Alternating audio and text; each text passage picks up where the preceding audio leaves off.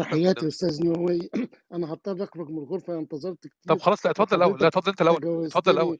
لا أنا والله ما كنتش عملت عندي بس مشوار فعلا. اتفضل لا عندي اتفضل اتفضل. اتفضل اتفضل. آه اتفضل. الحقيقة أنا مش عاوز أتكلم عن الهوية المصرية تحديدا عاوز أقول بس بعض الملاحظات على الهوية عموما طبعا وداخل فيها مصر. بس قبل ما أتكلم عن الهوية حضرتك قلت جملة مشهورة لنجيب محفوظ آه، مصر جاءت اولا ثم جاء التاريخ. في ناس بتعتقد إن دي جملة عاطفية لكن الحقيقة آه، لكن آه، هي حقيقة واقعة. آه، لأن التاريخ بدأ مع التدوين. صحيح إن السومريين آه، ابتكروا الكتابة قبل المصريين ب 200 سنة لكن الحضاره السومرية اندثرت بعد فترة قصيرة وإنتاجها كان محدود لكن إنتاج المصري القديم كان غزير جدا وبالتالي غالبا نقدر نقول إن الكتابة يعني ابتكرها المصريين. ولما وبعد كده بدأ التاريخ فالتاريخ بدأ مع التدوين. ففعلا مصر حقيقة واقعة كانت موجودة هي والسومريين قبل التاريخ. دي حاجة ال- الهوية يعني ممكن نعبر عنها عموما بأن هي شعور الفرد أو الجماعه بالتميز والاختلاف عن الآخرين. والهوية في أغلب الأحوال بتكون مفتوحة يعني آه، في حالات قليلة قوي بتبقى مغلقة.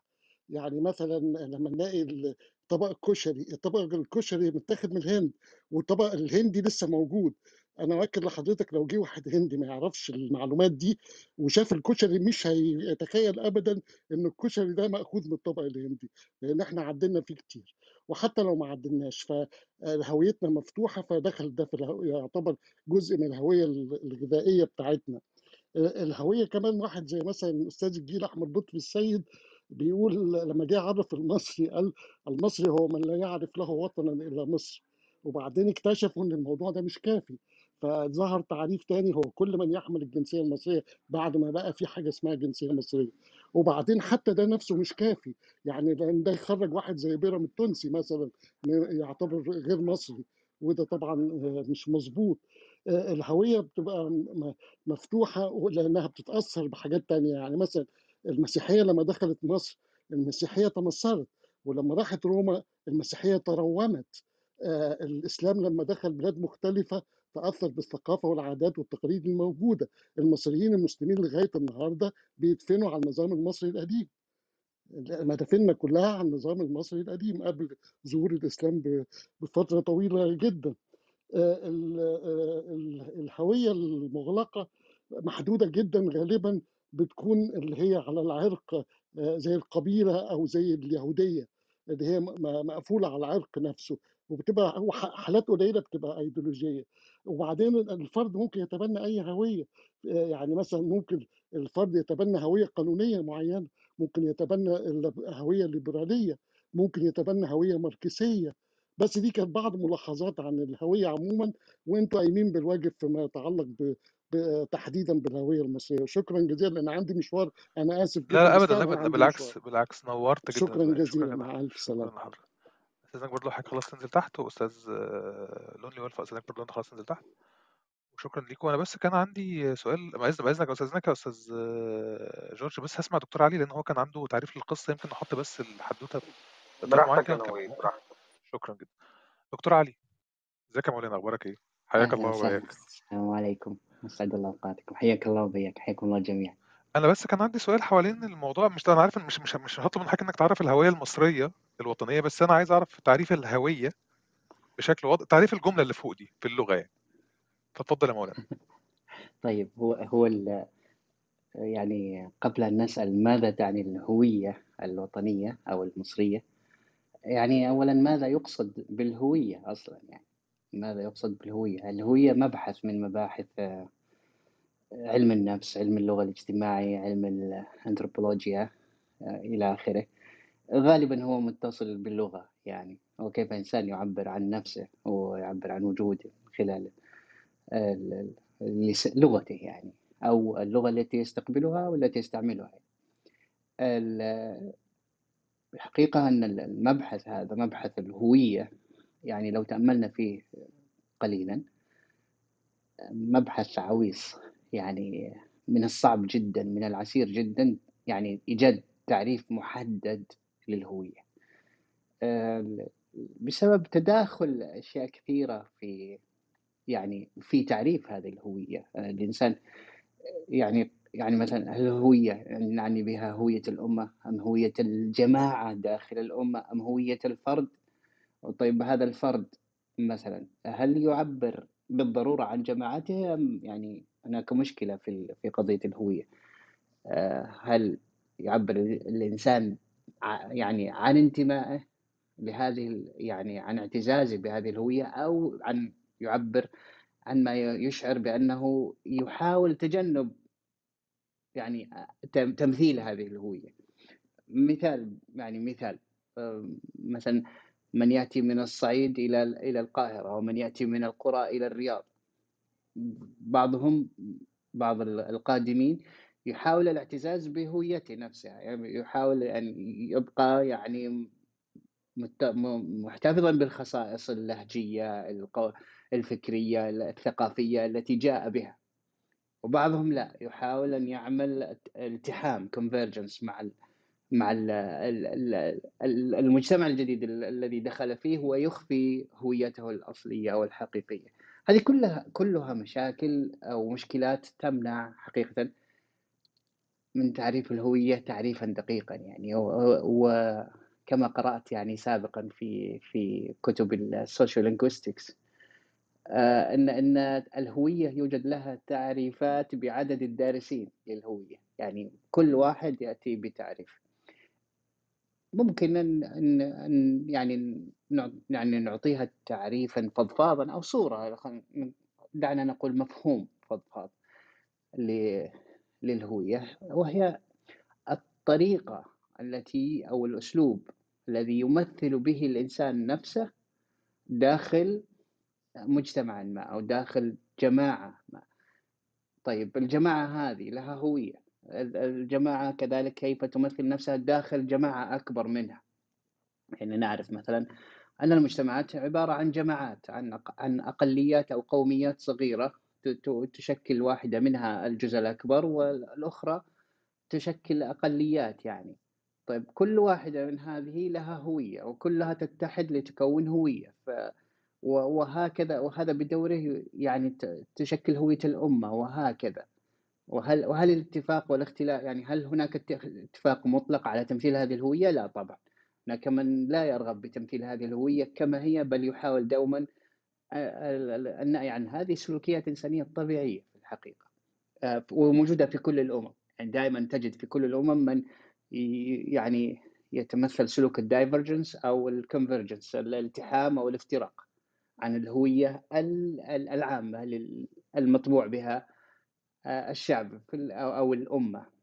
الحقيقة أن الإنسان يعني مكون من عدة هويات ليست هوية واحدة. إذا تأملنا في أي في سلوك أي إنسان طبيعي نجد أنه آه، يعني له أكثر من هوية. ليست هذا يعني ليس هذا دليل يعني تناقض أو فصام أو كذا. لا هذا الطبيعي جدا.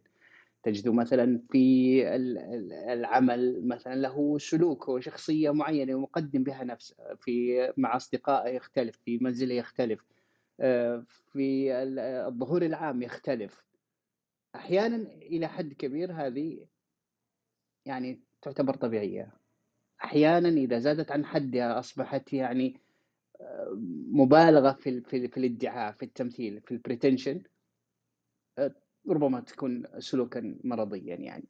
هذا آه، يعني كلام في الهوية عام جدا الحقيقة الكلام كلام في الهوية وهي في الحقيقة بالمناسبة هي هوية أكثر من كونها هوية يعني هو هي هوية من كلمة هو ما هو ومن هو. آه، دائما الكلام فيها مشوق جدا جدا يعني بغض النظر عن الهوية الإسلامية الهوية المصرية الهوية السعودية الهوية الهوية بشكل عام بصورة عامة. الكلام في الهوية كلام مشوق جدا ومثل ما قلنا هو مبحث من مباحث علم النفس من مباحث علم الاجتماع علم الاجتماع علم اللغة آه إلى آخره. يعني هذه فكرة سريعة. دكتور هل هل ينفع هل ينفع الإنسان يحمل كذا هوية؟ يعني هل مثلا تحتمل الهوية الوطنية مثلا هي عندها كذا أنا بتكلم عن التعريفات. نعم. طب بمعنى ممكن يعني مثلًا ممكن أكون أنا مصري آآ عندي هويتي إسلامية و آآ وإيه تاني مثلًا ومصري قديم ومصري جديد و وفي جزء منّي شايف إن الحاجات الفرعونية يعني يعني هل ده ممكن؟ هل ممكن يكون في شخص طبعًا. هويته فيها الاختلاط ده؟ طبعًا، طبعًا ومثل كويس مثل ما مثل ما قُلنا عفوًا منك، مثل ما قُلنا الإنسان أصلًا عبارة عن عدة هويات، هو ي يعني في النهاية ي يمزجها مع بعضها ليشكل صورة واحدة لهذا الشخص، لكن هو عبارة عن عدة هويات، ليس بالضرورة مثلًا آآ أنا مسلم مثلًا ليس بالضرورة أن أمثل التيار الفلاني، أنا عندي استقلالية عن هذا التيار مثلًا، عندي فكر معين. آآ هذه هوية رسمتها لنفسي، ليس بالضرورة أن أمثل هذا الفكر الذي يتغلغل في أو أو هذه التقاليد التي موج الموجودة في بلدي، ربما أنا مستقل عنها إلى حد كبير. في يوجد آآ هويته تقليدية بحتة، هو مثلًا خليجي كذا، كذا، كذا، كذا. إلى آخره، أو مصري كذا، كذا، كذا إلى آخره، هو تقليدي بحت، لكن هناك أناس لأ مثل ما قُلنا هناك دومًا تقارب أو تباعد على درجةٍ ما، مفهوم الت ال ال الالتحام أو الافتراق مع ال الهوية العامة أو مع الطابع العام أو النَفَس العام للثقافة، يعني إحنا ما تكلمنا عن الهوية والثقافة، أثر الثقافة في الهوية كذلك، وكلها موضوعات ملتحمة ببعضها بعضًا، ولكن الأكيد أن الإنسان ي يعني بطبيعته كما قُلنا يمثل عدة هويات وليست هوية واحدة، وقد ولا يمنع أنها تكون يعني طيب. متعارضة فيما مختلطة بينها. مع بعض، سؤالي طيب أوكي نعم. أنا أنا أنا أنا عندي سؤالين وهو دول بعد كده هاختم عشان خاطر مع بقية الناس، معلش يا جماعة أنا آسف أنا بس. مهتم إن يكون معايا حد. متخصص فاسأله. هل هل هل تهديم الهوية الوطنية ده دور الدولة؟ يعني هل ده دور مثلًا المثقفين الموجودين في الدولة، هل ده من أدوار الدولة أو من أدوار المجتمع إن يكون لإن مثلًا سمعنا من شوية دكتور كان بيتكلم على إن المثقفين المفترض إن هم يقدموا تصوُّر للهوية الوطنية الجامعة، الشاملة، المانعة، الكلام ده كلّه، هل ده دورهم هم والّا ده دور كل شخص فردي؟ ده أول سؤال. تاني سؤال آآ والّا نخلّص أول سؤال وبعد كده نخش في التاني؟ ال اللي أنت عاوزه، اتفضل طيب أنا الس. السؤال التاني بتاعي بسيط جدًا، أنا ساعات لمّا باجي أتكلم مع حد يقول لي: "أنت عندك خلْط في المفاهيم، دي مش الهوية الوطنية، أنت كده غلطان." باقول له: "لأ، أنا بالنسبة لي مثلًا هويتي فيها 1، 2، 3، 4." "لا، لا، لأ، أنت عندك خلْط وده مش صح." طب هو إيه الصح؟ ما هو زي يعني طبقًا لكلام حضرتك ما فيش صح وغلط، في أشياء أنت اعتبرتها واعتمدتها كهوية خاصة بيك، ده الكلام ده كلّه إحنا بنتكلم في اللغة، ما باتكلمش كل ده ما على ما على الهوية الوطنية ولا الهوية المصرية، أنا باتكلم على اللغة، على لغةً يعني. فاختلاط الحاجات دي مع بعض ما يعملش مشكلة، ما فيش حاجة ما فيهاش مشكلة، بس هو ده السؤالين، هل ده دور ال النخبة أو دور الدولة إن هي تقدم تعريف مانع، شامل، حتى عمومي؟ تاني حاجة لو أنا جميل. عندي تعريف مختلف عنك، هل ده غلط والّا لا عادي؟ طبعًا، اتفضل أنا آسف. لا طبعًا، طيب جميل. ال ال ال الهوية الهوية متصلة دومًا بطبيعة الحال بالأيديولوجيا، ب ل ل يعني لكل أمة، لكل إنسان، لكل فكرة مرجعية أيديولوجية، هذه منتهى منها يعني. قضية تمثيل هذه الأيديولوجيا أو الأيديولوجية اللي تنطلق منها وتنبع هذه الهوية آآ أو تمتد يعني تستمد جذورها منها، هذه تشترك فيها يشترك فيها أن تكون أصلًا يعني سلوك فردي، لن أقول واجب فردي أو و أو أو مهمة وطنية، سلوك فردي، إنه إنسان يحاول أن يقدم نفسه، يقدم هويته كما يرغب يعني، هذه سلوك فردي طبيعي، قد يستشعر الإنسان أنه مهمة وطنية أو دينية أو أيديولوجية، هذا شيء آخر، لكن الجزء الآخر من هذه ال الهوية العامة ربما يكون مهمة دكتور علي؟ هو الدكتور علي تقريبًا آه طار، كان موجود. أعتقد هو جاله تليفون أو حاجة، ممكن لمّا يرجع بقى. طيب ال تلخيصًا كده لحد ما الدكتور علي يرجع أو لحد ما نشوف الدنيا ماشية إزاي، آآ أنا كنت شغّلت من شوية كلمة دكتور حنا جريس في جلسة الهوية الوطنية بالمحور المجتمعي المصري، والراجل كان عرّف الهوية بإن في مشكلة أصلًا في النخبة المصرية اللي هي ما بتشكِّلش الهوية. أنا كنت سألت الدكتور علي عشان خاطر أعرف آه اتفضل يا فندم.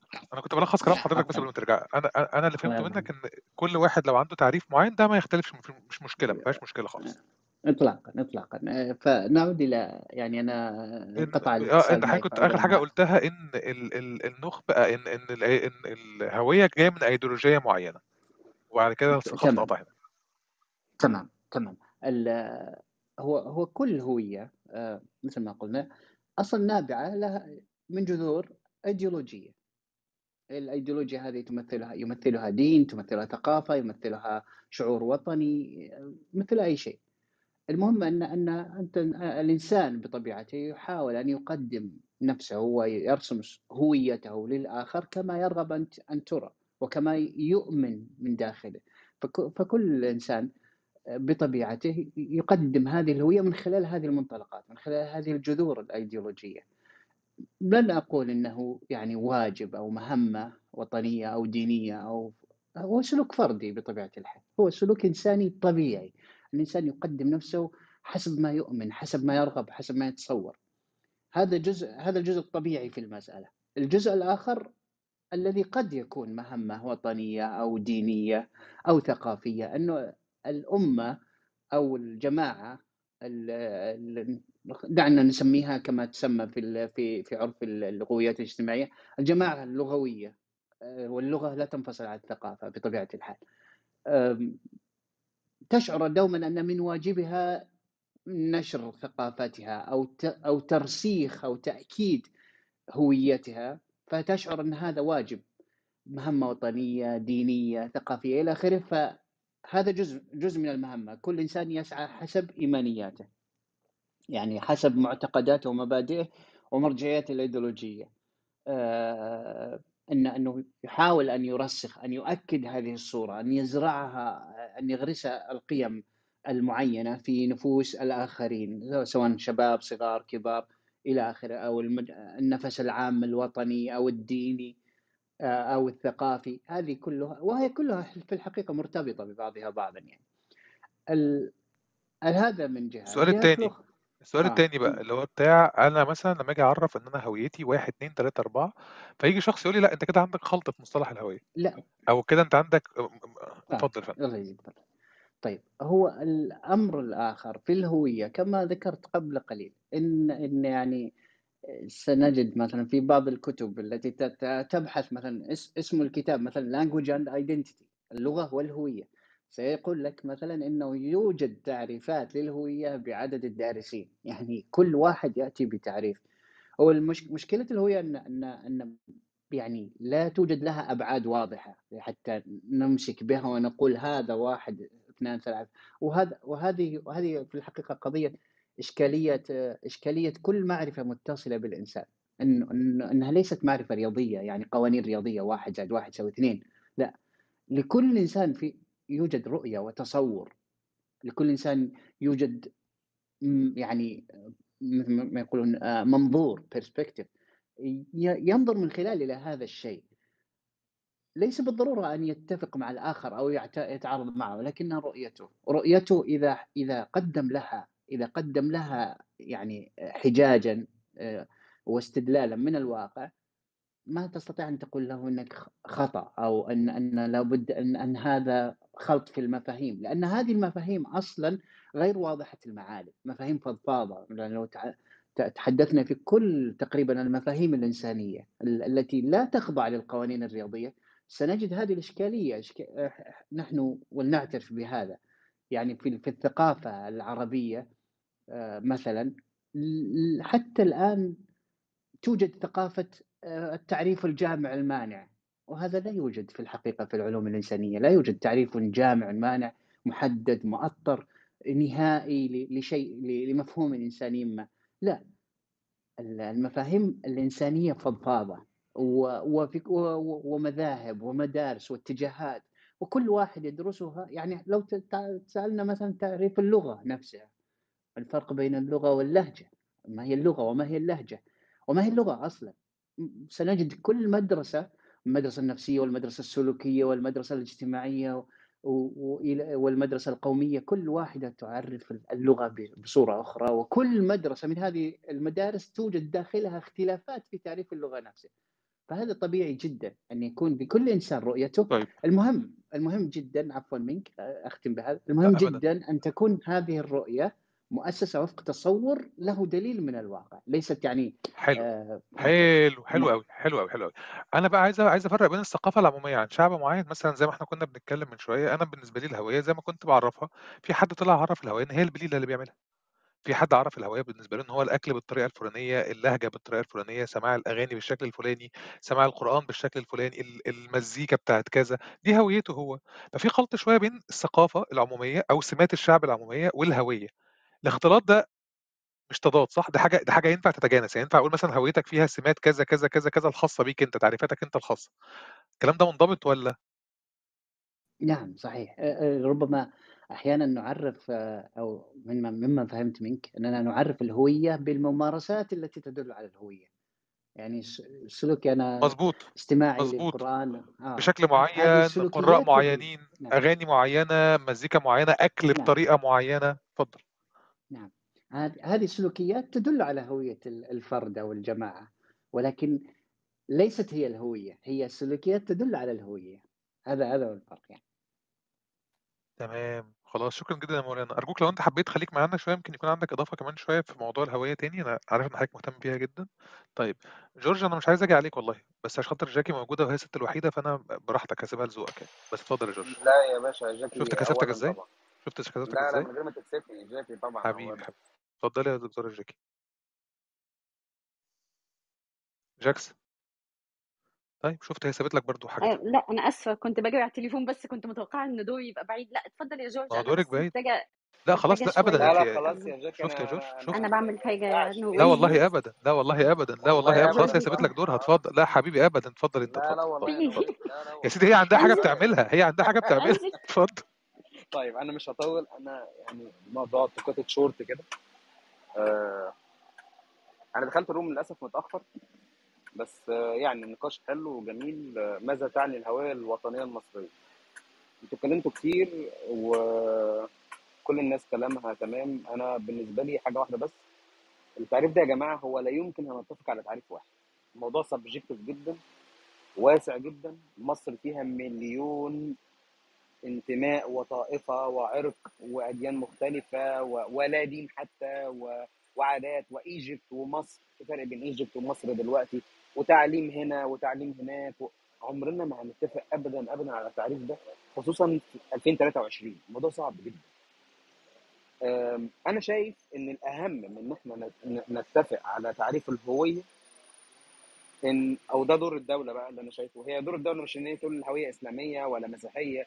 ولا إن مصر دينها المسيحية أو دينها الإسلام أو أو مثلا آه، هويتها فرعونية. مش ده دور الدولة. دور الدولة أو الأهم بالنسبة لي أنا ما هو يا يا يا جورج جورج أنا برضو كنت فاكر زي كده بس في حاجة اسمها الحوار المجتمعي. ففي آه. محور في الحوار المجتمعي كان اسمه جلسة آه. الهوية الوطنية. يعني أنت فاهم؟ يعني في في حد كده اكتشف والله يا أخويا نوي أنا أول مرة أسمع منك الكلام ده ما أعرفش. والله ابدا والله ابدا. في إيه؟ خش على هبعت لك ال link لو أنت عايز. دكتور حنا جريس هو عضو في مجلس الشيوخ آه. عن الحزب الوطني الديمقراطي الحزب المصري الديمقراطي الاجتماعي في جلسة الهويه الوطنية بالحوار المجتمعي. والراجل اتكلم على قصة إحنا كنا بنتكلم عنه من شوية يعني هو اتكلم في حوالي أربع دقائق على إن دي مشكلة الدولة بشكل واضح مشكلة النخبة اللي موجودة وإن دي مشكلة انهم مش عارفين يقدموا تعريف أنا آه الناس اللي بتدور على على على مش اسمها شايف كلمة دكتور حنا آه. جريس آه، آه. فاصلة مسافة في جلسة الهوية الوطنية بالمحور المجتمعي في تمام الحوار مع كل الوطني الاحترام لدكتور حنا أو غير الدكتور حنا أنا يعني أنا بقول لك هل دي المشكلة بتاعتنا فعلا؟ أنا بقول لك لأ إن إحنا نعرف الهوية المصرية هل دي فعلا مشكلتنا؟ لأ طبعا. لأن أنت بكل بساطة أنت لو سألت أي بني آدم عايش في مصر تقول له يا ابني أنت هويتك إيه؟ أقول لك أنا من بولاق يا عم أنا من امبابة يا عم أنا من مصر أنا من الجديده يا الصعيد صحيح. أنا من صحيح الصعيد أنا من اسكندرية. مش ده يا جماعة إحنا ليه بنمسك عارف أنت اللي هي المشاكل الفرعية جدا اللي هي يا جماعة هويه إيه؟ يا جماعة عندنا مشاكل أكبر من كده. يعني دور الدولة لو بجد عايزين نعمل دولة حديثة فعلا يعني نباهي بها العالم زي ما ال- الرئيس بيقول يعني بقد الدنيا. لا في مواضيع تانية أهم. الأهم اللي هي الاتفاق على ال values الحاكمة لهذه الدولة. إيه ال values قبول الآخر المساواة المواطنة. كل الحاجات دي. يعني أنا مثلا كل ده أنا معاك فيه. أنا كل ده معاك آه فيه. كل ده معاك آه فيه. بس أنا أنا أنا أنا أنا عندي مشكلة كبيرة جدا في إن لما بتيجي تتكلم على فكرة هو يمكن الكلام في تفصيصه بيكون لطيف شوية. أنا شايف اللي أنت بتقوله ده كلام منطقي جدا ومنضبط والكلام على الدستور أهم والكلام على المحشي الكرنب أحلى من الكلام على المحشي ورق العنب. مفيش مشاكل خالص. بس هو في الآخر في الآخر أنت عشان خاطر تعرف تتكلم على شعب معين لازم تحدد له حاجة معينة تبدأ تتكلم عليها. ما هو مفيش حاجة أنت متفق عليها أصلا. يعني أنت هقول لك على حاجة. أنا باصص آه نعتبر مصر دي اسمها سين تمام؟ فأنا بعمل دولة اسمها سين. فجاي للدوله سين دي مهاجرين من ليبيا ومن السودان ومن الصين ومن كوريا الجنوبية وهكذا. أجي أقعد أقول لهم إحنا لازم نعمل هوية واحدة يا جماعة. يا جماعة لا هو مش لازم اعمل هوية واحدة ولا حاجة. إنما لا لا اعمل تعريف بس. قواعد واحدة. مش عايز حلو. التعريف حتى النووي مش عايزه حتى. تمام. أنا عايز أنا عايز تعريف واحد بس. عارف إيه التعريف اللي أنا عايزه بس؟ هو اللي هو؟ كل المواطنين في هذه الدولة يبقى عندهم انتماء لهذه لهذه الدولة. يعني إن أنا أحس بالانتماء ده فبالتالي أو أحس بالقيم اللي أنا بقول عليها دي اللي هي المساواة والمواطنة ولا ولا فبالتالي أنتمي لهذا المجتمع. يعني اللي بيروح يهاجر أمريكا و- وهو راجل جاي من عالم تاني خالص ومن من عالم ثالث حتى بينتمي للمجتمع الأمريكي. ليه؟ أو بينتمي للمجتمع وات يعني ليه؟ عشان إيه؟ عشان الم- المجتمع ده حسسه بالانتماء حسسه بال- بال- بالمساواة حسسه بالفرص حسسه بكل حاجة إنما دور فدور الدولة هنا فعلا هو ده إن أنا أعرف الناس إن في المشترك الاجتماعي العام يا جماعة اللي هو كلنا بنتعامل فيه كل يوم يا جماعة في قواعد إحنا ما حدش يختلف عليها كلنا سواء أنت بقى جاي من الصين جاي من أمريكا جاي من النوبة جاي من السودان جاي من أي حتة هو ده اللي هنتفق عليه. هو دي القواعد العامة بتاعتنا. ودور الدولة إن هي تضمن هذه القواعد. ما حدش يجي violate القواعد يقول لك لا أنا ما أنا مش مؤمن بالقواعد دي. لا يا حبيبي انت كده مش تبعنا. بس إنما قصة تعريف هوية هوية واحدة الموضوع subjective جدا. مستحيل. آه، أنا ده رأيي. يعني مع احترام لكل الآراء يعني. لا لا خالص خالص. هو على فكرة هو نفس الكلام كله على فكرة. وأنت بس خليك وأنت آه. سايق لأن انت أنت ماسك العربية بالطريقة دي خلي بالك. آه. يعني لا ده أنا ده أنا ركز بقى. في صديق عزيز في صديق عزيز يا نوي اسمه مين يا نادر؟ أيوه. هو اللي مصورني الصورة دي وأنا مش واخد بالي أصلا. حبيبي. ويعني يلا ربنا يسامحه بقى. ماشي. يلا يا حبيبي ماشي okay. انزل بقى تحت وخلي بالك أنا هنزلك عشان تبقى أنا ماسك هنزل الدركسيون بإيديك الاثنين خلي بالك آه يعني. آه بإيديك الاثنين الدركسيون خلي بالك أهم حاجة سلامتك اولا. اتفضل يا أستاذ مصري. تدوني بس خمس دقايق مش 10 عارف دقايق 10 دقايق. عشان يا سلام. آه حاضر. طب لا أهم حاجة بص خليك لما لا يعني أنت لما توصل مكان لطيف اعمل فلاش بالمايك. ما ت... ما تردش على على التليفون تاني. اتفقنا؟ ازيك يا زهاني أخبارك إيه؟ مساء جميل. هو الصوت كده فيه دوشة كتير ولا ممكن أتكلم؟ يعني في دوشة شوية. طيب آه هو بس في في كام سؤال قبل ما نقول الموضوع يعني إيه هوية في الآخر يعني. هو السؤال هو المجتمع بينتج هوية ولا الهوية بتنتج مجتمع؟ محتاج إجابة الأول قبل ما أدوس في الكلام. طب اسأل دكتور علي بقى. يعني دكتور علي موجود أنا جايب دكتور علي عشان هو راجل شوية. دكتور علي هو المجتمع اللي بينتج هوية ولا الهوية اللي بتنتج مجتمع؟ يعني البيضة ولا الفرخة؟ ف- دكتور علي حضرتك لو متاح ممكن ترد على السؤال بقى. دكتور علي؟ طيب لما دكتور علي يرجع أنا أنا مش عارف والله بنتج لا بس. طيب يعني في اعتقادي بس أنا أنا في اعتقادي أنا المجتمع بيفرز هويته. يعني الصعيد عندنا مثلا افرز هوية معينة. بقى لنا شكل معاك. معين بقى لنا معاك جدا معين. يلا بقى نكمل. الحدوتة أزمتنا دلوقتي مش أزمة دولة ولا أزمة أيديولوجية هي أزمة مفيش مجتمع وفي أسباب لانهيار المجتمع ده. وبالتالي إن إحنا ندور على إن إحنا نبني هوية دلوقتي في مقومات تخلينا الأول يبقى في مجتمع حي والمجتمع هيفرز هويته. ليه؟ لأن ال- الهوية مش هنقدر نمسكها دلوقتي قبل ما شوية حاجات تحصل. شوية حاجات زي إيه؟ يعني ممكن نحطها تحت عنوان مساواة وعدالة وده في في الفرص فرص التعليم وده في فرص الثقافة وده فرص آه، تكوين الث- الثروة. علشان ده بعد كده اللي هي هيعمل لنا هوية. ال- الفترات اللي البلد دورت فيها على هوية اللي, اللي اتذكرت في الكلمة اللي انت زعتها من شوية و... و... و... وما اللي اتذكرتش انت بعتها لي اللي انت بعتها لي وأنا بحب أشكرك إنك بعتها لي. تمام. ال... ال- الأوقات دي كانت أوقات فيها تنظيمات في الشارع؟ عشان ما بحبش كلمة الأرض دي مش عارف ليه.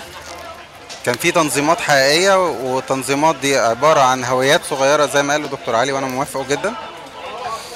فالهويات الصغيرة دي عايزة تكبر زي ما التنظيمات صغيرة اللي هي عبارة عن مجموعات مصالح صغيرة بتتجمع تحت آه، تيار أكبر. فالهوية هتتكون بالشكل ده إن يبقى في مجموعات صغيرة ليها مصالح محددة وليها سمات محددة.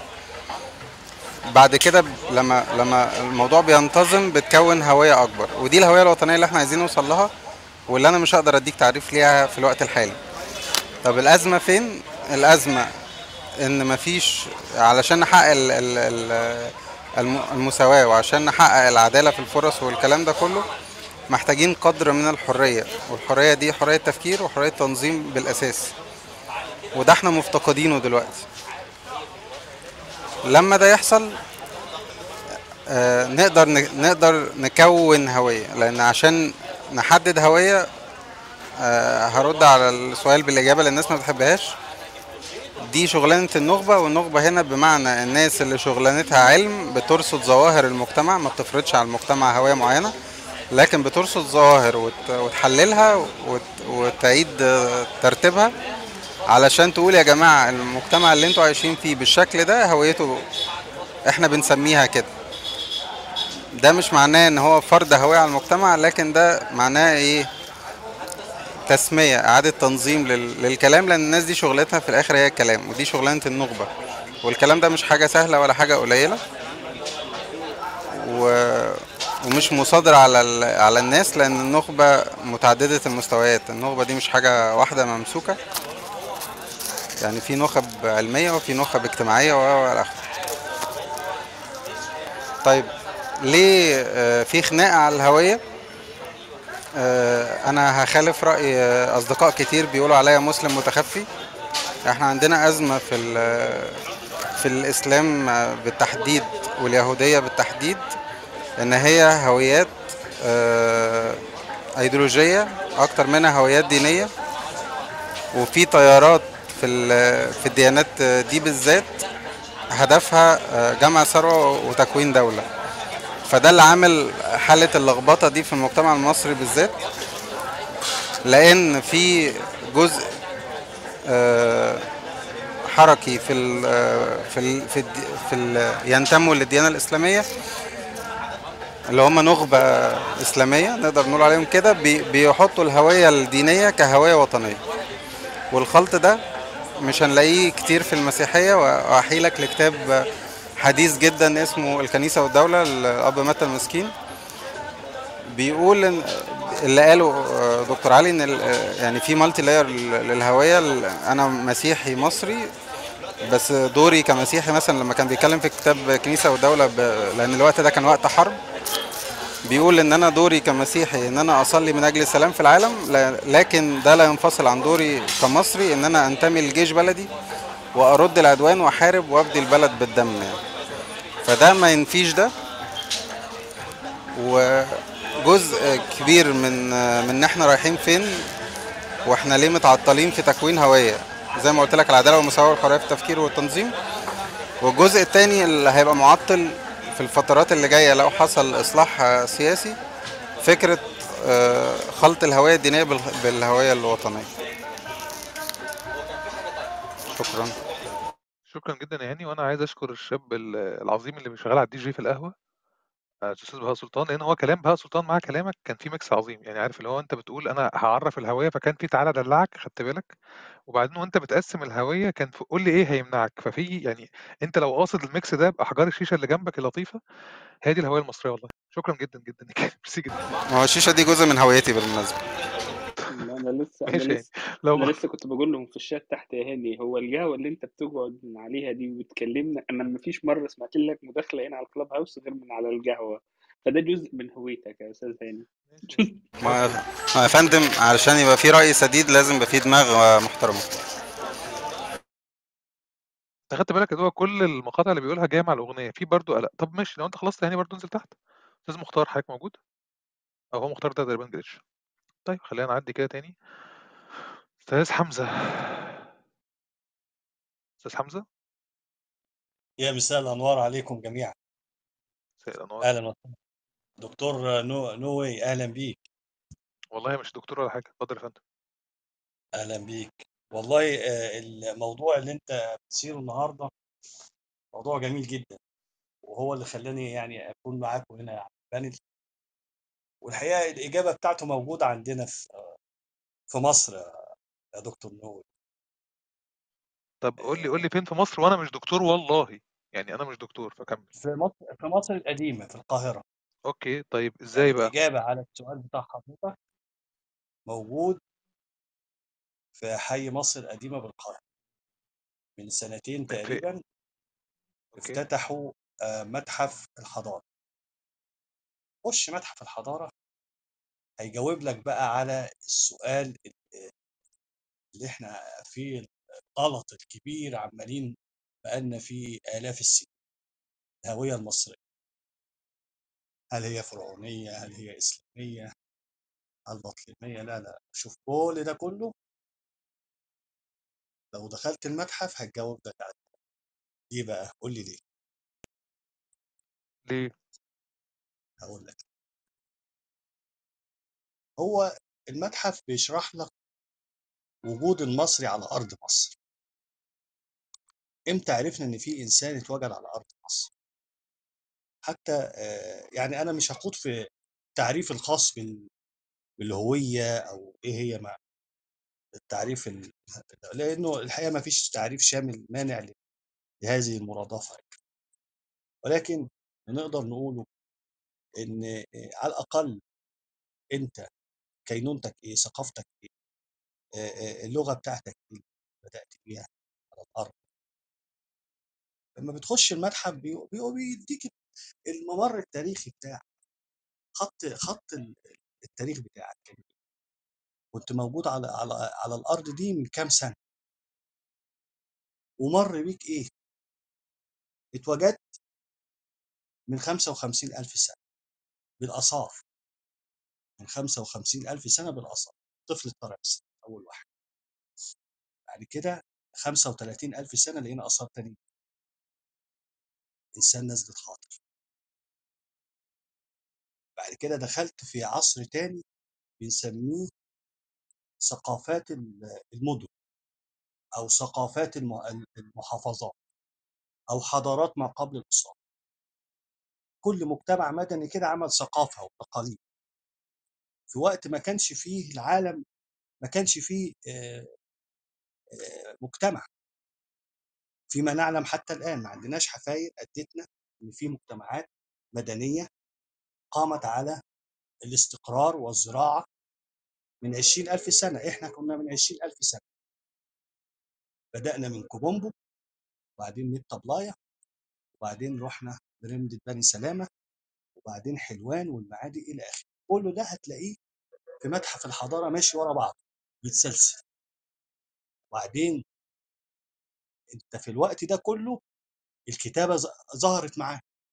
يعني أنا حتى فوجئت إن إن السومريين كتبوا قبلنا، لأ، أنا عندي إرهاصات للكتابة من 70.000 سنة قبل الميلاد في جبل العوينات. الهيروغليفية لقينا ليها الإرهاصات بتاعتها من 70.000 سنة.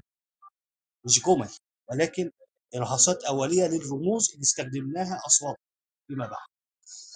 وبعدين لقيناها عندنا بطاقات أبيدوس 3600 قبل الميلاد، بطاقات أبيدوس. جُمل تع تعريفية وآآ أسماء لبعض المنتجات. فبالتالي أنا أول واحد كتب. وأول واحد زرع. وبغض النظر أنا أول أو أو آخر.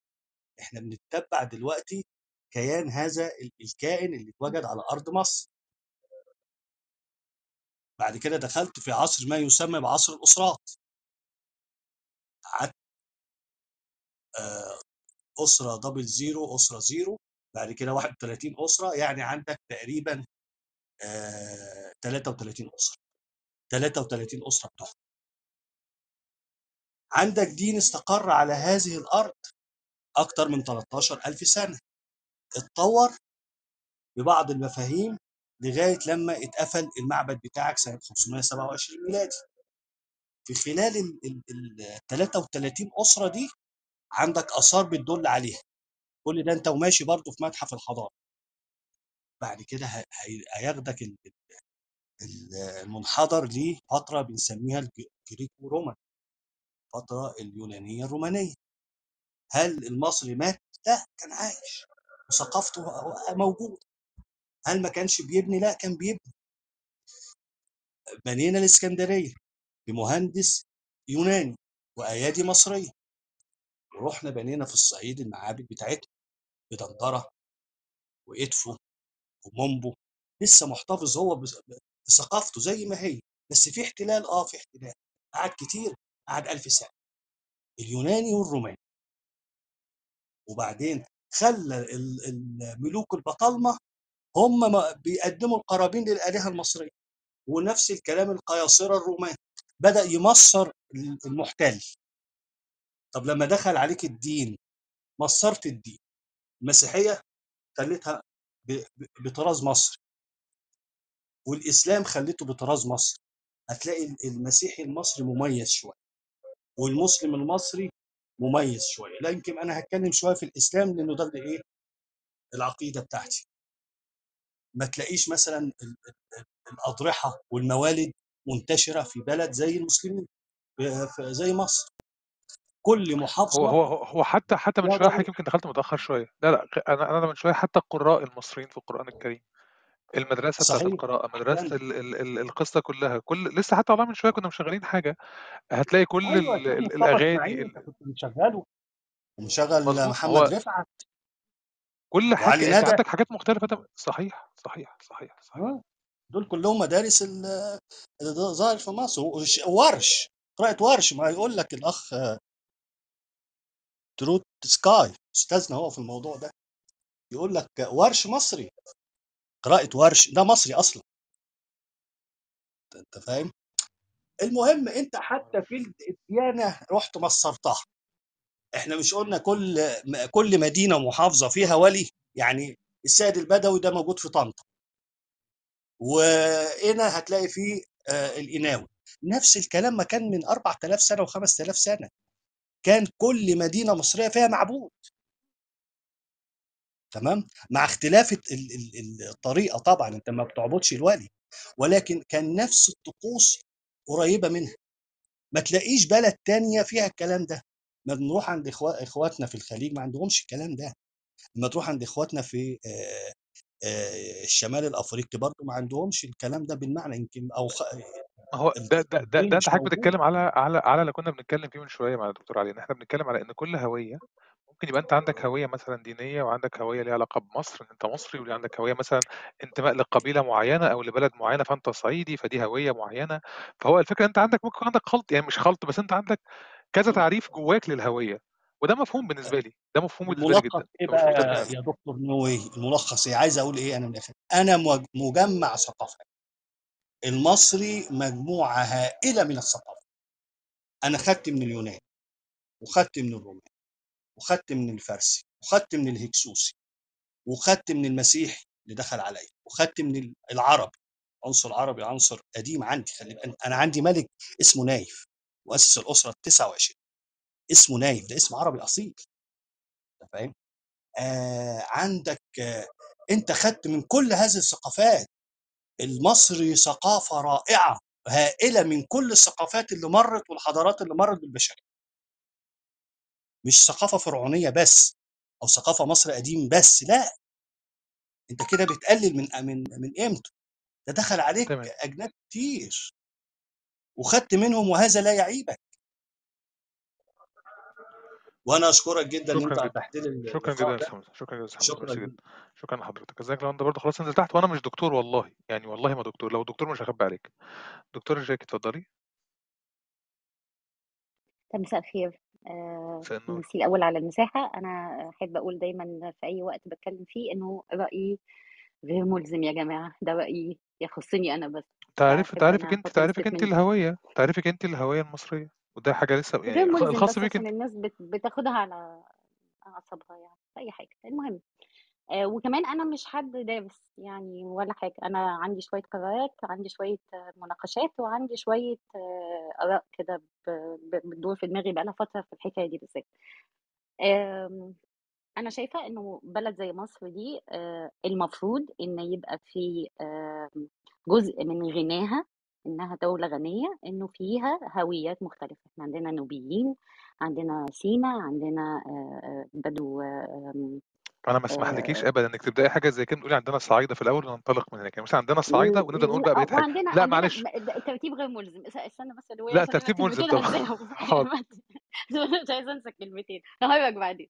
ال ال ال ال أنا عندي نقطتين هاتكلم فيهم، فحكاية الغِنى دي، الغِنى المفروض ال ال يعني وجود أكتر من هوية، الصعايدة، الشبراوية، الإسكندرانية، ال كل الناس الحلوة اللي هنا اللي قاعدين ومنورانا، ده أنا في وجهة نظري المفروض يبقى نقطة غِنى مش نقطة ضعف في أي دولة، وإحنا عندنا ما يخلّي الدولة دي تبقى ثرية جدًا آآ في إنتاجها آآ المعرفي، وفي ال الحضاري، وفي إنتاجها في كل في كل ال النواحي اللي ممكن تنتج فيها، ليه؟ لإن إحنا عندنا هويات مختلفة وblended. يعني أنت ما تقدرش تيجي كده تشد خط وتقول هو هنا آخره، إحنا blend جدًا وهتلاقي الحاجات ب ليها عمق تاريخي يعني مُبهر من وجهة نظري، فالمفروض في الحالة الطبيعية دولة زي دي المفروض تبقى غنية جدًا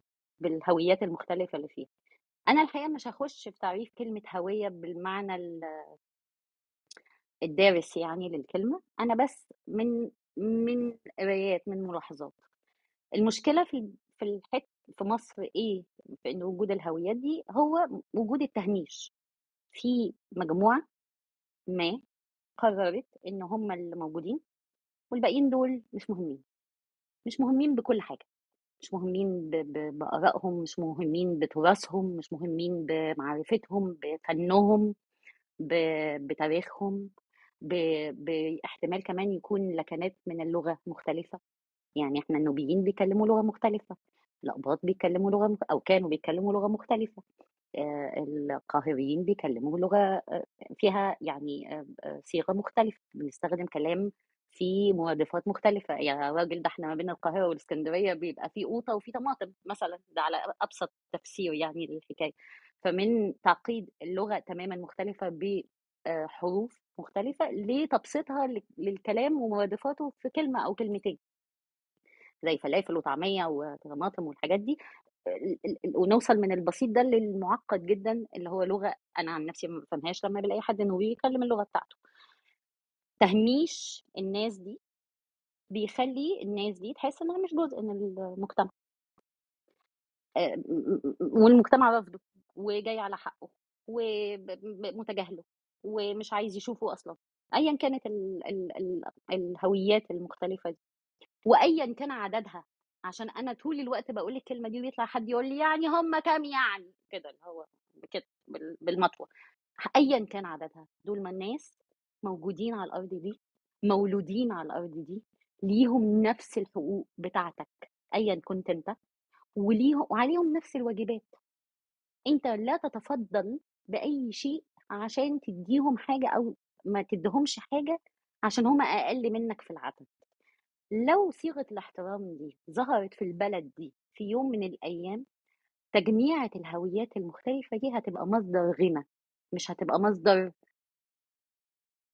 أنا باحاول أختار الجملة، مش هتبقى مش مصدر مصدر قلق. تشتيت، تشتيت، مصدر قلق تشتيت، مصدر أو تشتيت. ب تشتيت دي يعني لطيف، هي صراع أصلًا، يعني هي تحوّلت إلى صراع في أوقات كتير، من أول مصر إسلامية، لغاية مصر قبطية، لغاية مصر نوبية، لغاية الأفروسنتريك اللي داخلين علينا من من باب ما أعرفش فين، أ يع في صراع، الموضوع تحوّل من إنه مصدر للغِنى، بقى مصدر للصراع، وبالتالي للتفتيت، وده مش حاجة حد أي حد على البلد دي عايزها، أنا ما أظنش أي حد من الناس دي لو قُلت له أنا هابتدي أتعامل معاك كمواطن مولود على البلد دي، أنت مش ضيف، أنت ليك حقوق وعليك واجبات مساوية للباقيين، بغض النظر أنتم عددكم كام، بغض النظر أنت فين في هذه البقعة الجغرافية اللي حصلت بالصدفة البحتة، ما حدش فينا اختار ده. أنا هاحترم تراثك، أنا هاحترم لغتك، أنا هاحترم فنك، أنا هاحترم اللي أنت آآ ثري فيه، اللي أنت شاطر فيه، ساعتها هتبقى هتتحوّل من نقطة صراع وتفتيت لنقطة غِنى، وغِنى فعلًا ناس م يعني لو فكّرت في اللي أنا باقوله شوية بشوية موضوعية، هيقدروا يشوفوا قد إيه الغنى ده هيبقى حتى على المستوى الاقتصادي مش بس في التعايش والسلم والناس تبقى لطيفة كده مع بعض ومحترمة لأ متقبلة يعني المختلف عنها لأ ده كمان على المستوى الاقتصادي. المشكلة في ال... في ال... في النقطة دي إنه في مجموعة من الناس قررت إنها لأ أنتوا ضيوف أنتوا مالكوش حق أنت كويس أحمد ربك إنك اني سايبك عايش ووقت ما هاجي عليك هاجي عليك وهدوسك بالبلدوزر. لأنه أنا أكتر منك. بس مش عشان أنا أي حاجة غير إن أنا أكتر منك. أو إن أنا موجود في مناصب أكتر منك. النقطة الثانية اللي عايزة أقولها ودي مهمة جدا لأن هو أنا انت دخلت كلا- الحقيقة كلامك أنا دخل دخلتش من أول كلامك دخل في كذا حاجة يعني مثلا أنا عمال عمال بشوف كلامك البدو مثلا بتوع سينا ومشاكلهم. بدو سينا كل عندهم الناس كل الناس و- و- والبدو الناحية الثانية ناحية ليبيا و- وال- والنوبيين في الجنوب والصعايدة والشمال واسكندريه كل حتة. خناقات في كل حتة الحمد لله. في صراعات في كل حتة. صراعات في الشات حتى والله خلينا نقفله عشان خاطر الناس ترتاح. ما آه، أنا طيب بتشتم أنا اتشتمت؟ لا واحد أنا تاني بيتشتم في تربته للأسف يعني. أنا أنا أنا متكله أنا ما بتكلمش خالص على الكلوب هاوس بس متكله إن أنا قاعدة عندك يا مش نوي انت يعني خالص خالص خالص. ابدا على راسي وأنا أنا بس بعمل بلوكات للناس وده شيء لطيف ميرسي طيب كملي. معاكي. طيب آه ال- الصراعات دي بتبتدي من صراعات لإنك أنت ضيف آه ودي أتفه الحاجات اللي بتتقال لدرجة التخوين زي بدو سينا يعني إنه نادوا الخونه ومش عارفة إيه وحاجات وحاجات بنسمعها الحقيقة مؤسفة جدا وأنا اسف إن أنا أكررها بس في معرض الحديث يعني عشان أوضح وجهة نظري. الصراعات دي ما بتأديش لأي حاجة عدلة يا جماعة هتفضل تنزل بينا إحنا بنحفر إحنا في القعر وبنحفر ولو ما قدرناش نبتدي نفوق هيحصل حاجات سيئة جدا. الحاجة التانية اللي مهمة جدا اللي أنا دخلت لقيتك بتتكلم فيها يا نوية أنا ما حضرتش هو من الأول يمكن كلامي بيتعاد يمكن ناس تانية قالوه ما أعرفش. بس أنا دخلت لقيتك بتقول إن الدولة والنخبة وبيقعدوا في أوضة مع بعض ويعملوا مش والله ما عارفة أنا اللي إيه قلت مش أنا اللي قلت هم اللي قالوا والله. كان أنا سامعاك نفسي أنت اللي بتقول. آه ما هو ده كلام ده كلام ال... ده كلام حنا جريس ده كلام حنا جريس مش كلامي ما- أنا ماليش دعوة مع يعني أنا م- يعني بغض النظر مين اللي بيقوله أنا بهرج يعني. بس ال ال ال ال الحكاية دي لازم نبتدي نفصل ما بين النخبة والدولة. الدولة دي جهاز سياسي اقتصادي يعني جهاز بيتم انتخابه عشان يمشي مجريات الدولة مش عشان يخش في هويات الدولة ويوجهها ومش عارفة إيه. النخبة لازم تنفصل عن الدولة لأن النخبة لما بتقعد في حجر الدولة بيحصل اللي إحنا شايفينه دلوقتي النخبة دول مش الناس اللي على اتصال لصيق بالدولة دي مصيبة في حد ذاتها النخبة هم الناس العلماء في الاقتصاد في الاجتماع في علم النفس في آه، حاجات كتير قوي يقعدوا كده يفكروا ويبصوا على المجتمع ده بيحصل إيه ويحصل نقاش مش آه، آه، حوار مجتمعي على رأي الكلاب هاوس بما يحمله اللفظ من معنى دلوقتي لأ يحصل نقاش فعلا حقيقي على الأرض فين المشكلة؟ يحصل نقاش ما بين الناس وبعض. الدولة بره اللعبة دي الدولة مش مفروض تخش في اللعبة دي لأنه وانس إن الدولة بتخش في اللعبة دي بتحط اتجاهاتها السياسية اللي مدورينها يعني ساعتها جوه اللعبة دي وبتخربها أكتر. لأنه الدولة دول ناس منتميين لحاجات لناس تانية لقبائل تانية في ال- في الهويات دول هم نا- ناس منتميين للناس دي. فكل واحد بيعزز الحتة بتاعته. ليه؟ عشان هو عنده الاثوريتي إن يعزز الحتة بتاعته. فهي الدولة لازم تنفصل عن الحتة. الدولة دي كيان ليس له دين ومش مفروض يبقى ليه دين. والدولة دي كيان كده سياسي اقتصادي بيمشي حال الدولة وبتنتخب مفروض يعني بتنتخبها كل شوية وتغيرها عشان يبقى عندها طريقة تمشي بيها الليلة دي. لكن لا تتدخل في الحكاية ولا تتدخل بالنخبة. والنخبة لازم تطلع من حجر الدولة. لأن هم بيقعدوا على حجر الدولة بيحصل اللي إحنا شايفينه. فالناس اللي هم اسمهم نخبة وأنا بعمل بصباعي كده بين قوسين لأن أنا مش موافقة قوي على حكاية النخبة دي. آه، بم- بمعناها الحالي على الأرض أنا ما بحبش الكلمة دي بكرهها أصلا. بس يعني جدلا هنقول إنه ما يطلق عليه النخبة دول اللي هم مش قاعدين مع الدولة خالص ما لهمش أي علاقة بالدولة خالص والدولة لا ت support ولا توقف ولا تعمل. ال... ال... الناس دي تقعد تتكلم الطرف التاني بقى يبقى فيه حرية. ما أنت هتتكلم إزاي؟ وما فيش حرية. يعني أنت طول الوقت عندك ناس شايفة إن هي إحنا اللي فيهم والباقي بكشوا والباقي دول ما عندهمش حق يتكلموا. وأما حد يتكلم فيهم بيت بيتفرس يعني بيتهرس قصدي sorry فلازم يبقى عندك شوية حرية. لما بتدي الحرية للشخص X اللي منتمي للهوية Y هتدي الح- الحريه للشخص التاني برضه. لأنه الكلام ده هو اللي هيعمل تفاهم. في ناس ما تعرفش يعني إيه في نا... أنا في حد قال لي على Clubhouse إنه ساعة الثورة في 2011 كان عنده حاجة و20 أواخر العشرينات وكان أول مرة يشوف ناس مسيحيين في حياته. فالناس لازم تتكلم مع بعض بقى عشان تعرف مين الجيران يعني الجيران الجيران دول اللي هم في العمارة اللي معاه أو الشارع اللي وراه أو البلد اللي جنبه القرية اللي جنبه يعني أو المدينة اللي جنبه. لازم يعرفوا بعض لازم نعرف بعض فيبقى في قدر من الحرية. فالنخبة دي اللي بعيد عن الدولة خالص خالص. تقعد بقى تبص كده في إيه المجتمع اللطيف الظريف ده. في قدر من المساواة والمواطنه أنا زيك لأني مولود هنا. أنت ما بتبقشش عليا. أنا مش مهاجر يا بيه. أنا مش لاجئ يا بيه. أنا ما لجأتش في البلد دي. ما تقارنيش باللاجئين في أوروبا والبلاد الغربية. ما ينفعش. لا تستقيم يا بيه. لما أنت تروح تهاجر بلد تانية ويعاملوك معاملة مش أنت شايفها مش قد كده أنت وضعك ده أنت اللي رايح أنت مهاجر هناك أنا لأ أنا معاك هنا ويمكن قبلك هنا أو بعدك هنا مش مشكلة مش هنفرق يعني مش هتخانق في الحتة دي. بس أنا هنا عشان أنا مولودة هنا وليا الحقوق بتاعتك والواجبات عليا الواجبات زيك بالظبط. فطول ما إحنا ما عندناش ناس بتتكلم بعيدا عن الدولة وما عندناش حرية وما عندناش تقبل لهذا الآخر اللي والله العظيم ده إحنا هنبقى أحسن ناس. يعني تخيل كده مثلا في نشاط زي النشاط السياحي ودي آخر حاجة هقولها. النشاط السياحي لو أنت عندك في كل قرية أو كل مدينة م- اللي كانت مشتهرة بيه الحكاية دي تتعزز. يعني مثلا آه، بيشتغلوا في الكليم بيشتغلوا في الخشب بيشتغلوا في ال... أي حاجة. تتعزز المنطقة دي وتتحط يت- يتحط فيها مجهود شوف السياحة دي هتعمل إيه شوف الأجانب هيعملوا فيها إيه. ده في نشاط يعني بشكل براجماتي أنا بتكلم حتى بشكل براجماتي اللي هو هنكسب اللي هو واحد زائد واحد يساوي اتنين هنكسب والله كلنا هنكسب.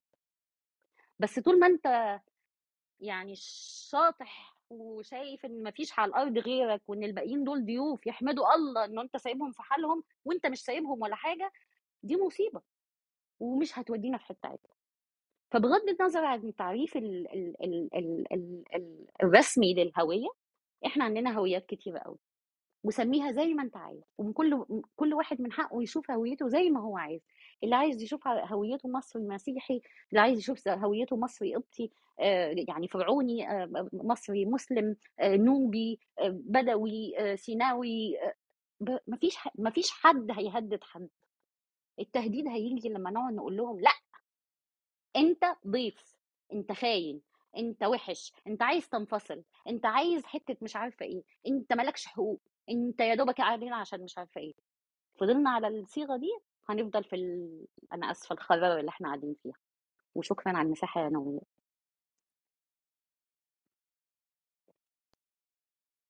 شكرا جدا يا أستاذة. أستاذ نجوى انزلي تحت؟ وأنا معجب جدا بالشخص والله اللي قادر يعمل كل الأكونتات الفيك دي. ده مجهود ضايع والله يا جماعة. شكرا جدا ليكم. وأنا والله يعني شكرا على الاهتمام. يعني أنا أنا بجد والله كل الحب. أدي قلوب أهو في الشات أهو يا جماعة استنوا كده. واحد يعمل لكم قلب لطيف فين القلب. مش عارف يتعمل. شكرا جدا ليكم شكرا للشخص اللي هو قاعد تحت في ال room بيحرك الناس دي. شكرا ليكم شكرا إنك مهتم بال profile بتاعي. كل الدعم وكل المحبة. وربنا يرحم الجميع. طيب إحنا كده عندنا 333 في منهم تقريبا 200 بني آدم بيبتسموا في الشات. مجهود والله العظيم يا جماعة. والله العظيم اتشحنت عالي. طب معلش بس سؤال هو مين اللي اتشتم في الشات؟ عشان أنا مهتمة بما إنك ولا لا مش انت خالص ما حدش شتمك انت خالص ما كانش بيشتموك انت خالص. okay هو بس هو مين اللي كان بيتشتم في الشات؟ حد يا ستي ما هو مش لازم نقول. طيب يا جاكسون حد طيب الله يرحمه. موجود عندي على ال profile الله يرحمه. بس وشكرا جدا يا جماعة والله جدا على إن أنتوا قادرين تعملوا القدرة اللطيفة دي. إن شاء الله ربنا يوفقكم على جهاد آه، وكل المحبة وكل الدعم. طيب اتفضل يا خطيب دكتور علي هنسمع حضرتك بس أنا أستاذنك أسمع خطيب أسمع حضرتك على طول ولا حضرتك؟ لو أنت لو أنت وقتك مش هيسمح. اسمع وبعد أنا أنا جاهز ولا يهمك. طب اتفضل يا مصر اتفضل يا مصر اتفضل. طيب السلام عليكم. وشكرا إن أنتوا اديتوني فرصة يعني إيه كنت بركن العربية عشان الشبكة وكده. ده أهم حاجة سلامتك بصوا أنا الله يبارك لك. أنا هك... هتكلم ب... ب... ب- بمفهومي الشخصي للهوية يعني. و... وبعد كلمة جاكس اللي هي فيها برضو إن إحنا نوحد أكتر ما نفرق ما بين الناس. أنا من وجهة نظري إن الهوية آه، معتمدة أكتر على ما تبقى من ثقافات وخبرات آه، توارثها من جيل لجيل لحد وقتنا الحالي. الخبرة أو الثقافة أو آه، آه، ال- الرسم أو الكتابة أو اللهجة أو كل الحاجات دي هو شعب اختار حاجة معينة هي اللي تستمر معاه من جيل يورثها للجيل اللي بعده بسبب إعجابه بيها أو بسبب فخره بيها أو إحساسه بالانتماء ناحيتها. يعني آه، آه، آه، مثلا ربطة الإشارب اللي في في في بحري مختلفة عن ربطة الإشارب اللي موجودة في الصعيد. لكن أنا لو أنا عايز أقول إيه أكتر حاجة تقول إن دي شكلها مصرية هقول إن هشوف إيه أكتر ربطة إشارب منتشرة في مصر. طريقة ال- عايز أقول هم هل مثلا الهوية المصرية مرتبطة بالعرب ولا لأ؟ هشوف إيه ال- ال- ال- المشترك ما بين مصر والعرب من ناحية الثقافات سواء كان في في اللبس أو آه، في طريقة حتى آه، آه، بيعمل الخيمة إزاي أو أو بيركب الخيل وبيستخدم الخيل مثلا في الأفراح أو بيعملها في إيه؟ هشوف إيه الحاجات ربطة العمة مثلا آه، الحاجات المشتركة ما بيننا وهقول آه ده هنا في هوية عربية ظهرت في شكلها مع المصريين. طيب ربطي مع ال- الهوية الفرعون ال- الهوية الإفريقية. هشوف إيه المشترك ما بيني وما بين الأفارقة. آه، مثلا الست وهي ماشية على الترعة وحاطة قلة أو زير أو قصع على راسها. آه، فيها حاجة شبيهة جدا آه، بالقصعة اللي بتشيلها الأفريقية وهي ماشية. طريقة عمل الفرح آه، والرقص الجماعي والحاجات دي أغلبها كلها ليها علاقة بثقافة.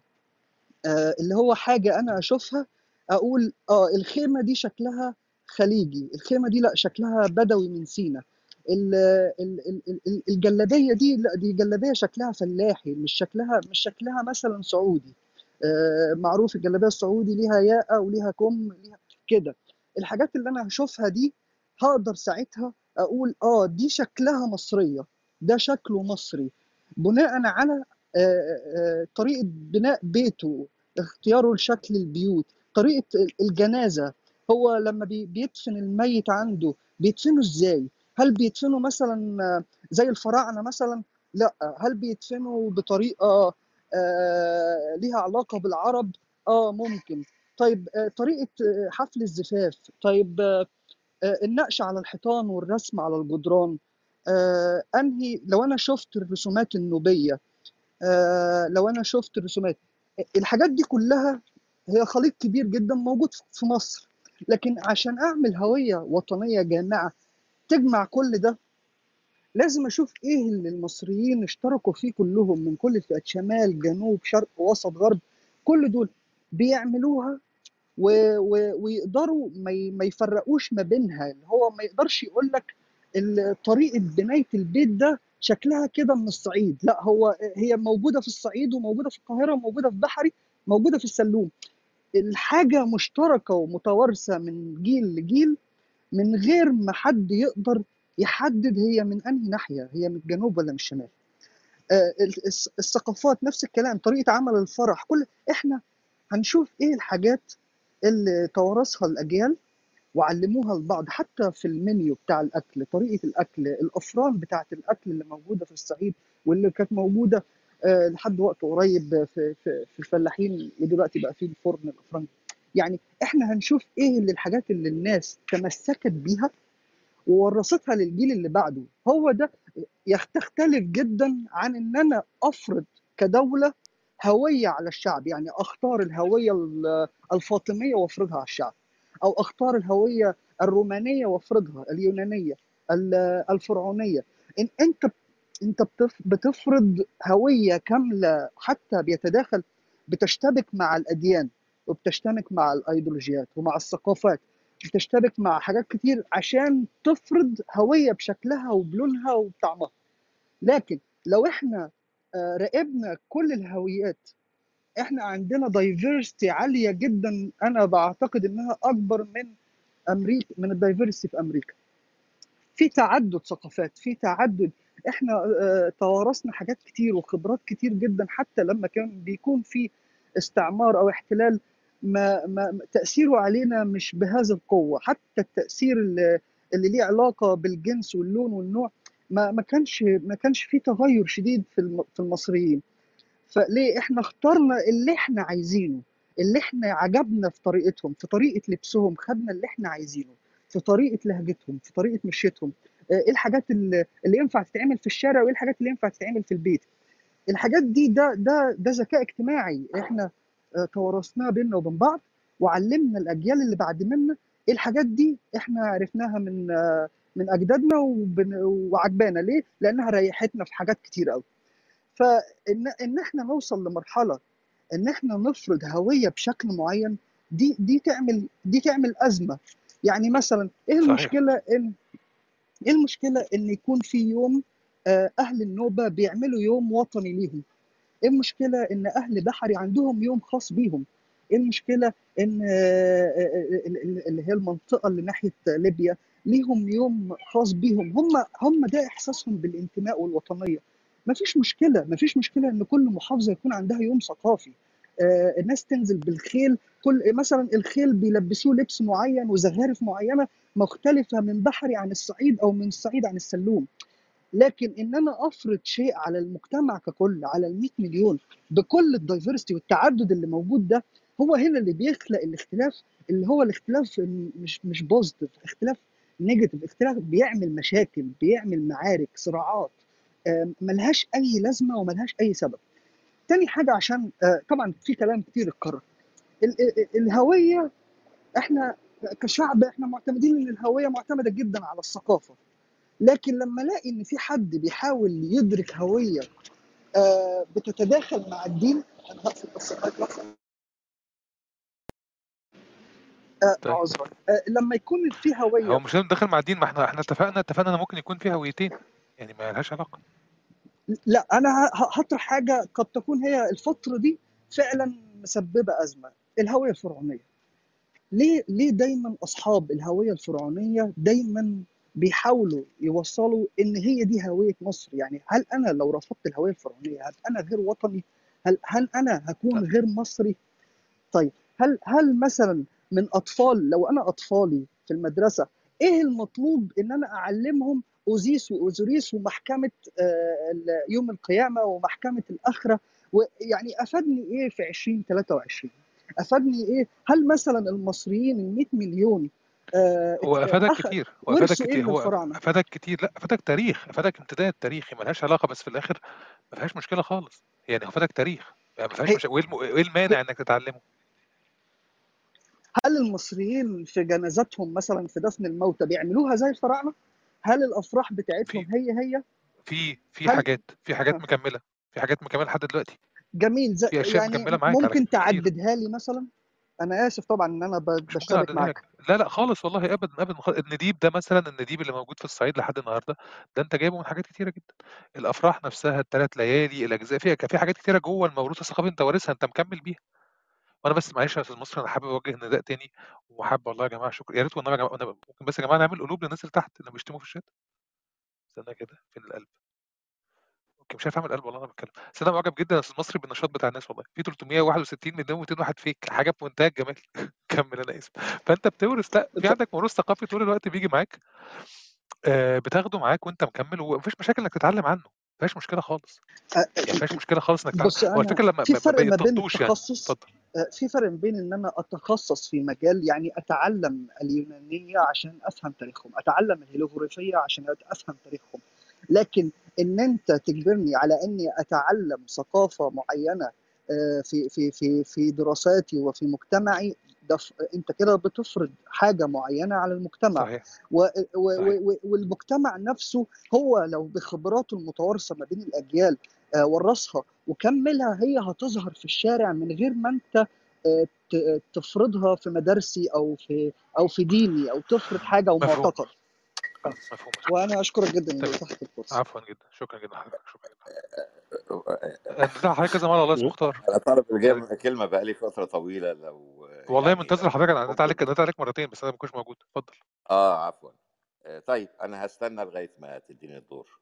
لا لا هو بس هاخد الدكتور علي وهرجع لك على طول عشان الدكتور علي بس تمام دكتور علي اتفضل يا دكتور. تمام. إحنا خلاص خلصنا أصلا. دكتور علي اتفضل. مش موجود ولا؟ نعم موجود. هو بس تفضل أغلب الأسئلة كانت من محورها حوالين حاجتين إن أنا إن الهوية الدينية تاني نفس القصة إن الهويه الدينية كانت موجودة أو مشتركة في أغلب المحددات وإنها ممكن تحرك الأشياء مع بعض ممكن تحرك مثلا تتعارض. أنا أنا حاجة قلت إن مفيش تعارض أو قلت إن هي ممكن ما يكونش في تعارض والقصة بتاعت اللغة. بس هو بشكل أو بآخر هو الهوية الدينية. يعني هو السؤال كله رايح ناحية الدين. فتفصيصا كده أو تفصيلا في مشكلة أصلا في تعارض؟ بس وكلمة أخيرة وخلاص. وأنا كنت عايز أسمع منك بس مداخلة حوالين الهوية لأن أنا سمعت حاجة في الأول وكنت مهتم جدا بتعريف حضرتك والموضوع بتاع الهوية الدينية ده. جميل. هو هو لو الله يزيد فضلك هو لو تأملنا قليلا في المكون الديني في حياة أي شعب في حياة أي أمة يعني نوسع ال- السكوب شوية ونبعد حتى عن العالم الإسلامي راح يكون دا دوما يعني بأثر بعيد أو قريب هو المكون الأكبر أو الجزء الأكبر من يعني التشكيل الثقافي لهذه الأمة وتلك. دوما يعني. فهو طبعا راح يكون له أثر كبير جدا في الهوية. ال- يعني مثلا حتى حتى في الأمم ال- ال- التي مثلا آه، لا تتبع النظام ال- آه، أو أو لا أو تقول إنها لا تتبع النظام ال- الديني في الحكم مثلا أو شكل ال- الحكم الديني مثلا مثلا لو ضربنا مثال في في الولايات المتحدة. سنجد أن أن مع مع القيم الليبرالية والعلمانية آه، التي يعني تنتهجها الدولة إلا أن الم- المشكل الثقافي يعني لو تل- تلمحنا في مثلا الإجازات القومية الوطنية راح نجدها غالبا دينية آه، ترتبط بالمسيحية مثلا آه، الكريسماس وغيره و Thanksgiving وكذا. فدوما ال- المشك يعني المكون الديني له جزء كبير جدا في تشكيل الثقافة سواء مع أو ضد سواء مع أو ضد يعني سواء من الناس التي يعني تتماهى مع مع هذه الهوية أو مع هذا الشكل من الهوية الهوية هوية المكون الديني أو التي تضاد هذا هي متأثرة سلبا أو إيجابا بطريقة أو بأخرى هذا يعني شيء حتمي. دوما المكون الديني هو المشكل تقريبا الأكبر للشكل الثقافي للأمة والذي ينطبع بدوره يؤثر بدوره على شكل المجتمع. شكل المجتمع متأثر أو مكون غالبا من آه، هذه ال- الأفكار ذات الجذور العقدية أو الدينية. ين- ينفك المجتمع عنها أو يتقارب معها بطريقة أو بأخرى تظل هي تظل هذه الأفكار مؤثرة بصورة كبيرة على هذا الشكل. آه، يعني مثل ما قلنا ال- الهوية لها صورتان إما صورة اندماج convergence أو صورة آه، يعني إنف- انفكاك اللي هو ال divergence فواحد من الاثنين راح يكون متأثر طبعا بطبيعة الحال بالمكون الديني لكل أمة هذا ليس للأمة الإسلامية. إحنا مثلا ربما الإنسان المسلم عنده شعور يشعر أنه أقوى من غيره من الأمم في ب- ب- بقضية الانتماء الديني. الحقيقة إلى حد كبير هذا الشعور والانتماء موجود عند كثير من الناس بحسب أديانه بحسب أديانهم مع حسب قوة انتمائهم لهذه الأديان. لكن نحن في في العالم الإسلامي نشعر أن دوما يعني انتمائنا لهذا المكون هو أقوى الانتماءات. وهذا طبيعي جدا في الحقيقة. هذا طبيعي جدا جدا.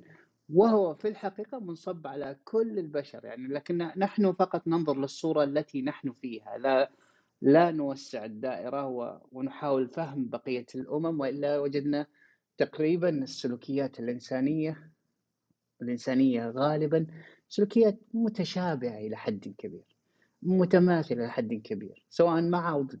ستجد دوما آه، يعني الأنماط السلوكية البشرية بين الأمم متشابهة بصورة كبيرة جدا.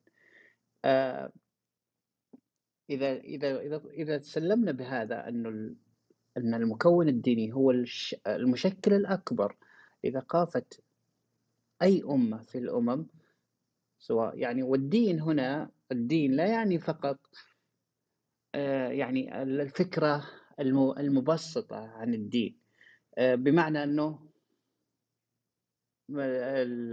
الإلحاد ممكن أن يكون دينا بطبيعة الحال. إنسان يدين بهذا الدين يلتزم مبادئه ويعتنق أفكاره هذا دين هذا دين. لكن يعني نوسع فكرة الدين إن أنه مجموعة المعتقدات والأفكار والقيم والتصورات عن الكون والوجود والحياة التي يتصورها الإنسان فهذا يدخل فيه كل التيارات الفكرية آه، التي يعتنقها بنو البشر يعني مهما اختلف فهو هذا يعني هذه الهوية تتأثر بصورة أو بأخرى آه، يعني مع بقية الهويات. تؤثر فيها وتتأثر فيها. قد آه، يظن إنسان مثلا أن أن أن, أن انتمائه الديني يمنع من يمنع عنه بعض التقاليد الاجتماعية. أو يجد يجد هذه الهوية الدينية التي يتمثلها تصطدم مع هذه الأعراف والتقاليد. فيست يعني ينشأ تصادم في الهوية. في المقابل العكس صحيح. يعني قد يجد إنسان أن هذه الهوية الدينية وهذا الشكل الديني أو الفكر الثقافي الديني لديه هو الذي شكل فكر المجتمع. وأظن هذا كان سؤالا قبل قليل يعني من يكون الآخر؟ من يكون الآخر هوية المجتمع الهوية هوية الآخر ومجتمع الفرد؟ هو الحقيقة المجتمع له أثر ولكن يعني أثر الأثر الأكبر في تشكيل الهوية سواء مع أو ضد. لأنه الإنسان إما مع إما مندمج مع هذه الهوية أو خارج عنها. فالصورة العامة هي صورة صورة جماعة مثل ما قلنا جماعة لغوية أو جماعة إنسانية إذا صح التعبير. فهي دائما تخضع لهذا المنظور. هل, هل الإنسان والبشر يختلفون؟ ولذلك يصعب القطع أنه نقول دوما أنه هناك تصادما دائما أو آه، يعني تلاحما دائما. لا هو يخضع للنظرات الفردية للبشر في حقيقة الأمر. بمعنى أن إنسان يظن أن هذا الانتماء يمنع عنه أو يصطدم مع هذه الانتماءات فيصبح عنده نوع من اضطراب الهوية أو اضطراب الهوية وهذا هذه قصة أخرى في الهوية اسمها اضطراب الهوية. وإنسان آخر لا يشعر أن الهويات كلها التي يمثلها متماهية مع مع المكون الأكبر الذي هو مثلا في العالم الإسلامي المكون الديني فيجد أنها كلها يعني تشكل بعضها بعضا وتقود بعضها يقود بعضها إلى بعض بفعل بفعل المكون الأكبر المكون الديني.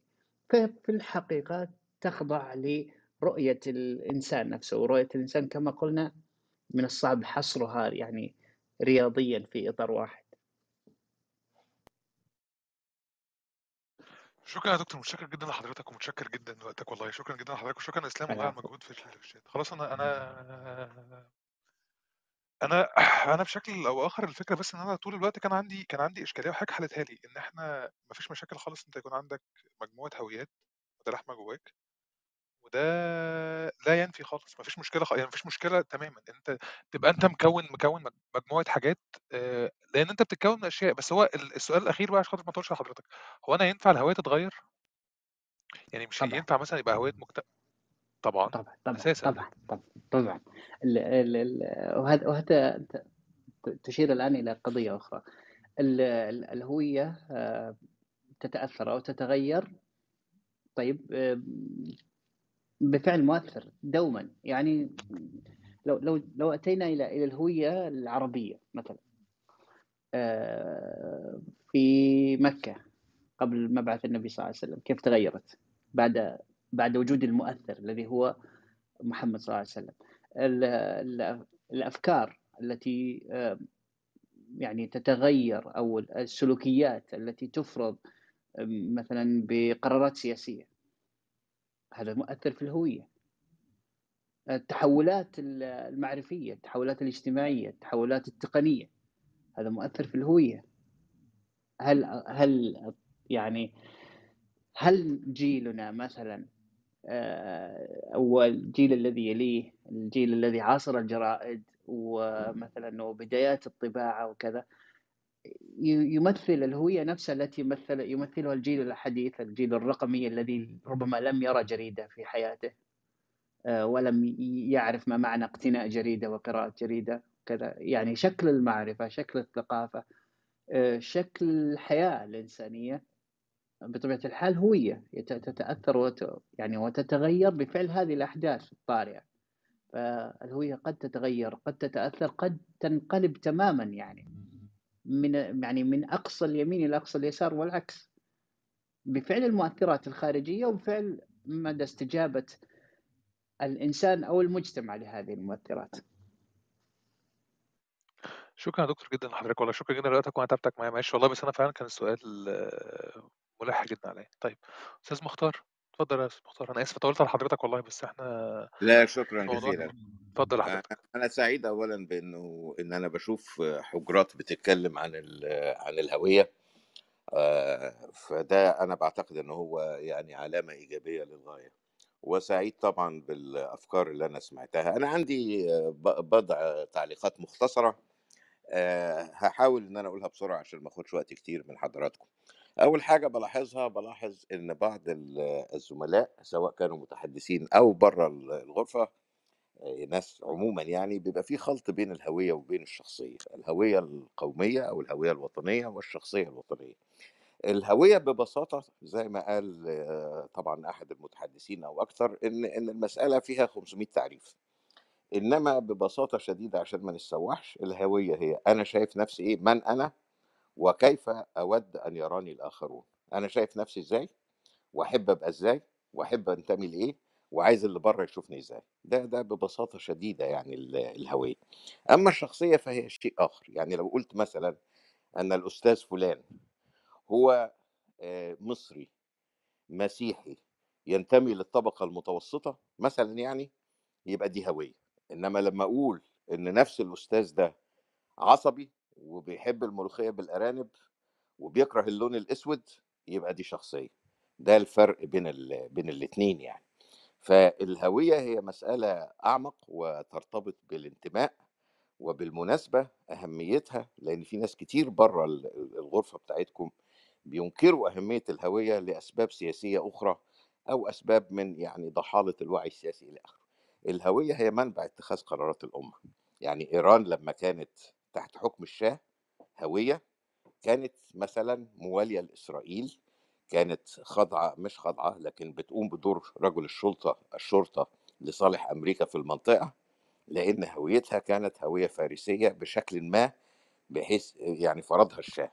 لما تحولت إلى هوية إسلامية بعد الحكم الملالي اللي ساري دلوقتي تغير الموضوع تماما. يبقى اذا الهوية ما هياش عبارة عن سلعة كمالية نأجلها.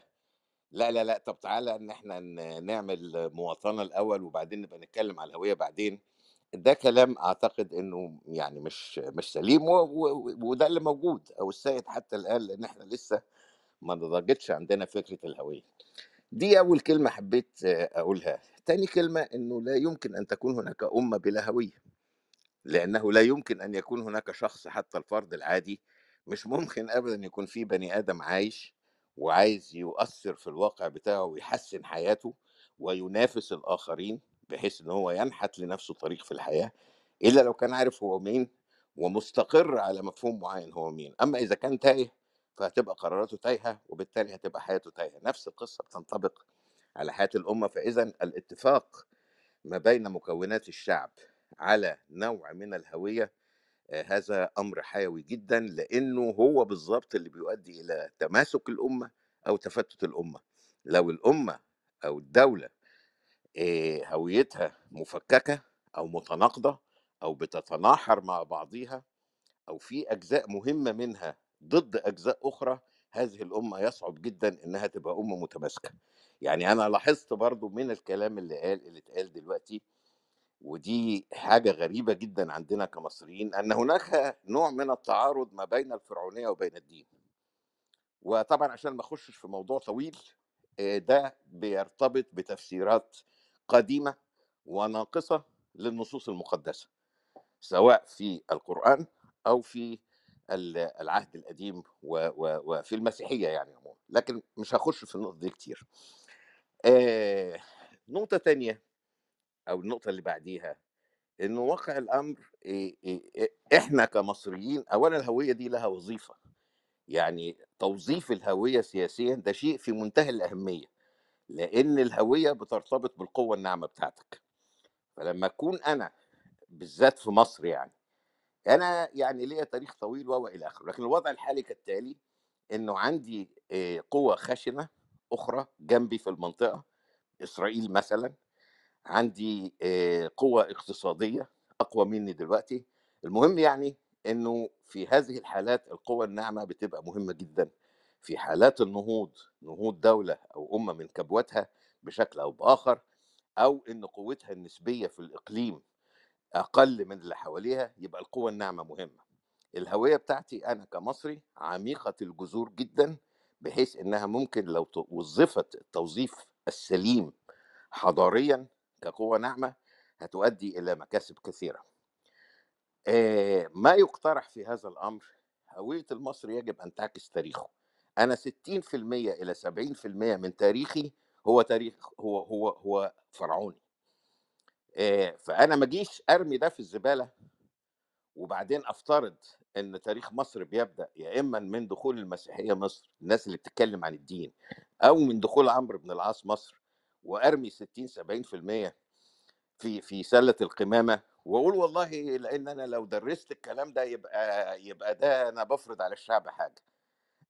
ما ينفعش لأنه أنا عايش في أمريكا بقى لي فترة طويلة ابني لما كان عنده تسع سنين يعرف من المدرسة الأمريكاني عن الحضارة المصرية أكتر من ناس بالغين في في مصر وده ما يصحش لأن ده نوع من الكذب ونوع من إخفاء الحقائق عن الجمهور.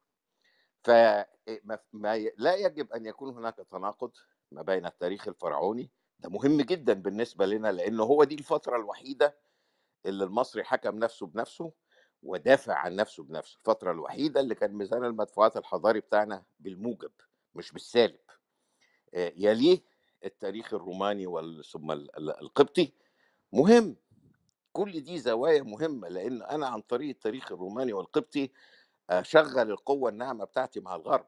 لو أنا بدي الطبقة القبطية مثلا اللي هي المسيحية يعني أهميتها يعني ربما كانت علاقتنا بإثيوبيا أحسن بكتير جدا من اللي حاصل وربما كانت علاقتنا بإفريقيا كلها.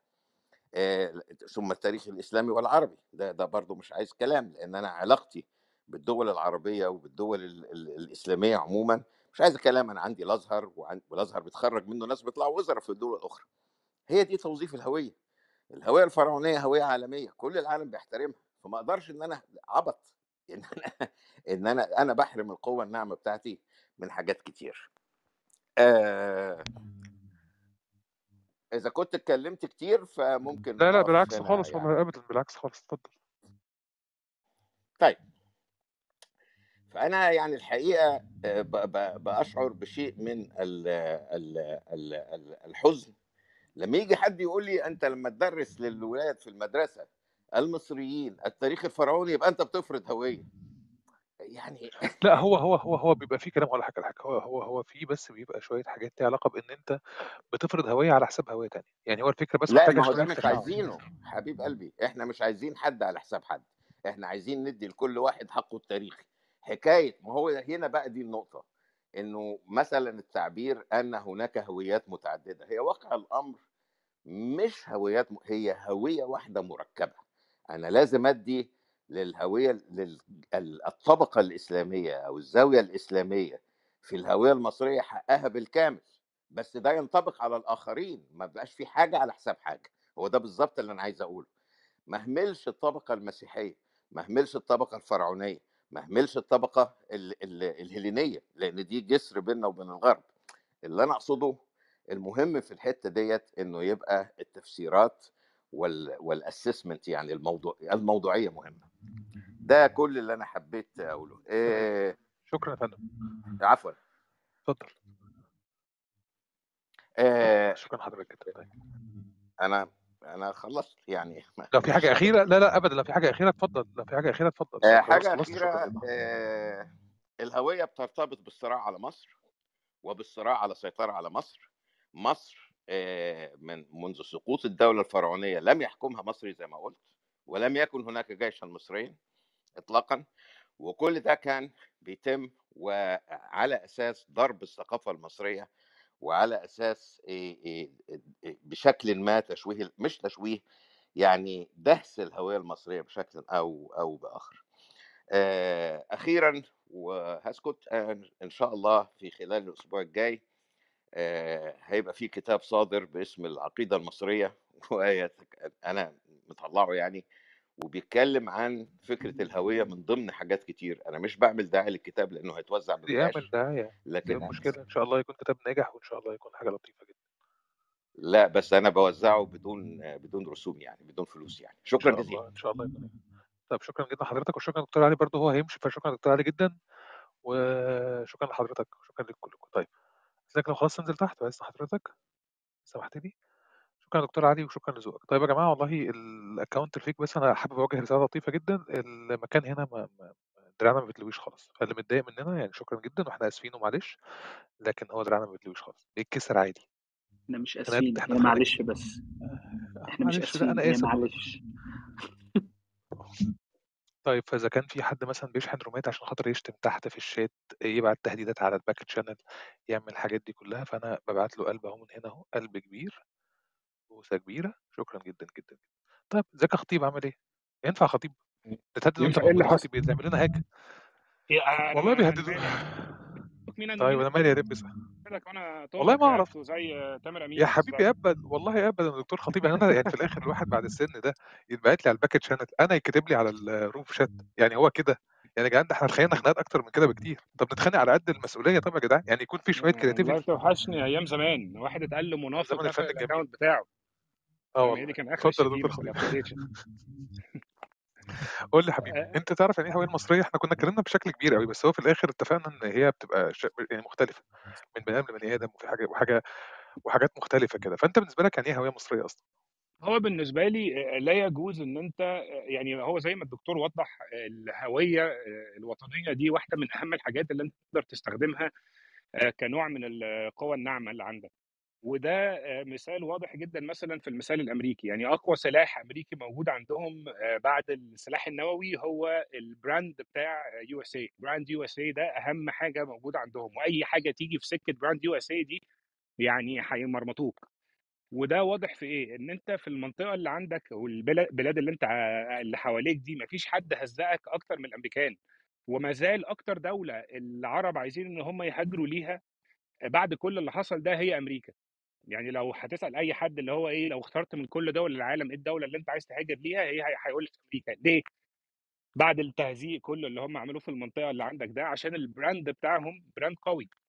هو قدر إن هو يبني brand اللي هو ال national identity بتاعة brand USA دي ويقدر إن هو يصدرها وبيصدرها لك في كل حاجة عن طريق الميديا. أنت لما تفتح نتفليكس بتشوف الهوية الأمريكية اللي هو عايز إن هو يصدرها لك لما بتقرأ الأخبار هي دي الهوية الأمريكية اللي هو عايز يصدرها لك الأغاني اللي أنت بتسمعها عندهم هي دي الهوية الأمريكية اللي عايز يصدرها لك اللي في الآخر بت... الناتج بتاعها إن أنت معظم الشباب عندك اللي شاف كل البلاوي اللي أمريكا عملتها دي ما زال عايز إن هو يهاجر ويعيش في أمريكا. هل ال brand ده مطابق للواقع اللي موجود في أمريكا اطلاقا؟ يعني اللي هو فكرة إن أنت كل الناس متقبلاك وحباك وما إيه ده مش موجود. وعشان أمريكا أكبر دولة بتلعب فكرة ال identity politics يعني اللي هو سياسة الهويات. أنت ما عندكش حاجة اسمها أمريكاني يعني دايما تروح يقول لك I'm African American I'm Hispanic American I'm Asian American I'm Italian American لازم يجي حاجة كده قبل امريكان وقدر إن هو يفصص الشعب ده إلى أجزاء كبيرة جدا بحيث إن هو يقدر يلعب سياسيا على حتة الهويات. فهل أنت عايز إن ده يحصل عندك في مصر؟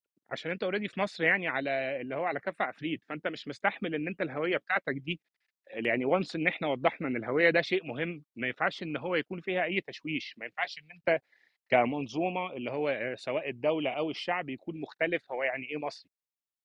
لازم يبقى فيه identity كده أو هوية يعتنقها أغلبية الشعب عشان هي دي الهوية اللي هو هيصدرها لبره وقت ما يروح لأي دولة تانية في العالم. فأنت دلوقتي لما تيجي تبص على الهوية المصرية أنا بالنسبة لي يعني مش فكرة أنت بتدفن قرايبك إزاي ولا رابطة الإشارب إزاي ولا عشان بتقول نزلنا يبقى أنت إسكندراني مش هتروح أنت أمريكا وتقول له نزلنا يقول لك أكيد إسكندراني الافيه السخيف ده. هو مش هيعرف ده. فأنت لازم إن أنت يكون في إجماع على إيه الهوية اللي أنا عايز أصدرها لشعبي وده دور الحكومة ودور مش الحكومة بأكملها ده دور المنظومة التعليمية في في الدولة. عشان الش... ال... ال... الناس اللي عندك في البلد بترضى على الكلام ده في في المدرسة لما تقف كده وتقرا ال... وتغني النشيد الوطني كل يوم قبل ما تخش المدرسة ده جزء من تكوين الهوية المصرية. وجزء من تكوين اللي هو الانتماء للهوية المصرية اللي هو بيشكلها في ناحية ال... النشيد اللي انت بتقوله كل يوم. فانت دلوقتي لما تيجي تبص على الهوية المصرية لازم تشوف إيه الحاجات اللي موجودة داخل الهوية المصرية اللي أنا أقدر استغلها بحيث إن أنا يعني افرض نفوذي في في المنطقة بتاعتي اولا داخل الدولة اولا في المنطقة بتاعتي ثانيا وبعدين على الساحة العالمية ثالثا. فالنهاردة أنت الهوية بتاعتك إيه؟ أنا ماليش دعوة يعني فكرة إن أنت يكون عندك فراعنة ده ده شيء جميل بس أنا مش هطلع النهارده دلوقتي مثلا أروح باريس وأقول أنا فرعوني. يعني ما حدش دي مش دي مش هويتي النهارده. ده لا يعني زي ده بالظبط زي ما حد يطلع بره يقول لك اللي هو الهنود الحمر أمريكان ما حدش بيتكلم عن الهنود الحمر النهارده في الهوية الأمريكية الهوية ال- دول مش موجودين ليه؟ مش عشان هم مش مهمين مش عشان هم هو الفكرة إن أنت دلوقتي ما تقدرش إن أنت تستغل الفرصة دي بحيث إن أنت كدولة تقدر إن أنت تفرض نفوذك. فهو فكرة ال- التعايش ده شيء ممكن إن أنت تنسبه للقانون ممكن تنسبه لل اللي هو قانون الأحوال الشخصية والكلام ده كله. بس ما ينفعش إن أنت تقول إن أنا كدولة هويتي إن أنا بتقبل الجميع اللي هو هويتك إن المصري لذيذ يعني إن أنت لطيف عشان أنت مصري. دي مش هوية وده مش حقيقي. فما ينفعش إن أنت تصدره على أساس إن هو حقيقي أو تحاول إن أنت يعني تزغطه للناس غصب عنهم. أنت عندك النهارده ال- الهجوم على الأقليات مش هجوم يعني خلينا نبعد عن الحتة دي عشان ما عشان ما تقولش إن هو في حد مخنوع وما أعرفش إيه والكلام ده. بس الفكرة في الآخر إن أنت دلوقتي لما تيجي تصنف الشعب المصري لو حد راح بره وقال لك مصري هيقول لك آه مسلم. لو طلعت بره هيقول لك عربي. ليه؟ عشان اللغة الدارجة في الدولة عندك هي العربي وال... والدين اللي دارج عندك في الدولة هو الدين الإسلامي. ده مش معناه إن الباقي وحش. ده مش معناه إن هو المسيحيين لازم إن إحنا نقمعهم ونهد كنايس ونحرقهم وما يشتغلوش في الجيش ما يشتغلوش في وزارة مع ما ينفعش إن هو يبقى رئيس دولة ده منفصل تماما.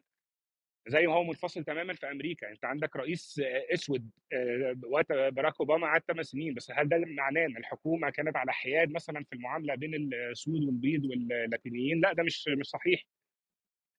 فأنا إيه ال image اللي أنا عايز أصدره النهارده وإيه الحاجات اللي أنا أقدر أستغلها؟ فكرة إن أنا أقول إن أنا مصري لذيذ وكولاج لطيف كده من من جميع الأديان ده مش هيفيدني في حاجة. عشان كل الناس بتقول كده أنا ميزت نفسي في إيه دلوقتي؟ يعني إيه الهوية؟ مي- ميزتني في إيه الهوية؟ فكرة إن أنا بتقبل الآخرين ما فيش دولة بتقول لك لا يا عم ملعون أبو الفئة الفلانية دي. ده طبيعي ده حاجة بيسك كده. فكرة إن أنت تتقبل الآخر ده شيء بيسك بس بسبب الأوضاع اللي موجودة عندك أنت متخيل إن ده حاجة المفروض إن أنت تسعى ليها؟ يعني أنت المفروض تسعى إن أنت تتقبل الآخرين مع إن ده المفروض حاجة زي ما بتتنفس وبتشرب وبتاكل ده المفروض إن هو شيء طبيعي. فما ينفعش إن ده يكون جزء من الهوية بتاعتي ده لا يميزني عن أي حد موجود في المنطقة حواليا أو براها. فأنا النهارده لو عندي حاجة زي الأزهر ما ينفعش إن أنا أقول أنا لا ديني مثلا يعني مصر دولة لا تنتمي إلى دين ده مش صحيح ومش مفيد. يعني أنا بالنسبة لي فكرة الأزهر ده واحدة من الحاجات اللي هو أهملت بطريقة عجيبة جدا أو تم استغلالها أو تم توظيفها بطرق مش المفروض إن هي تكون توظيفها كده. يعني الأزهر دلوقتي بقى يخاطب زمان كان بيخاطب كل الدول بره كان يعني اللي هو outward facing النهارده أنت عندك الأزهر inward facing الأزهر هو دلوقتي اللي موجود مع الحكومة عشان والله إحنا عايزين إن إحنا نقول واحد اتنين تلاتة فهتلاقي الفتوى الفلانية نزلت. فبتقوم خاسر المصداقية بتاعة الأزهر إن هو الأزهر ده ممكن إن هو بيتكلم بس حسب ما فلان الفلاني بيقول له فبره مش هيسمعه. فأنت خسرت ال soft power بتاعتك دي. فده ده بالنسبة لي اله- الهوية المصرية لازم إن هي تكون مبنية على شيء أقدر إن أنا أستفيد منه. أنا النهارده أقدر أستفيد من وجود حاجة زي الأزهر عشان الأزهر منتشر عندي في أكبر دولة مسلمة في العالم زي إندونيسيا مثلا. الأزهر ده يعني ثلاث أرباع المشايخ أو لو مش أكتر اللي متع... اللي, متع... اللي بي... بيتكلموا في الدين في بلد زي إندونيسيا أو غيرها دول طالعين من عندي من الأزهر. هل أنا هقدر دلوقتي إن أنا أقول لأ أنا دولة لا دينية وفي نفس الوقت أقدر إن أنا أستفيد من الانفلونس أو ال... ال...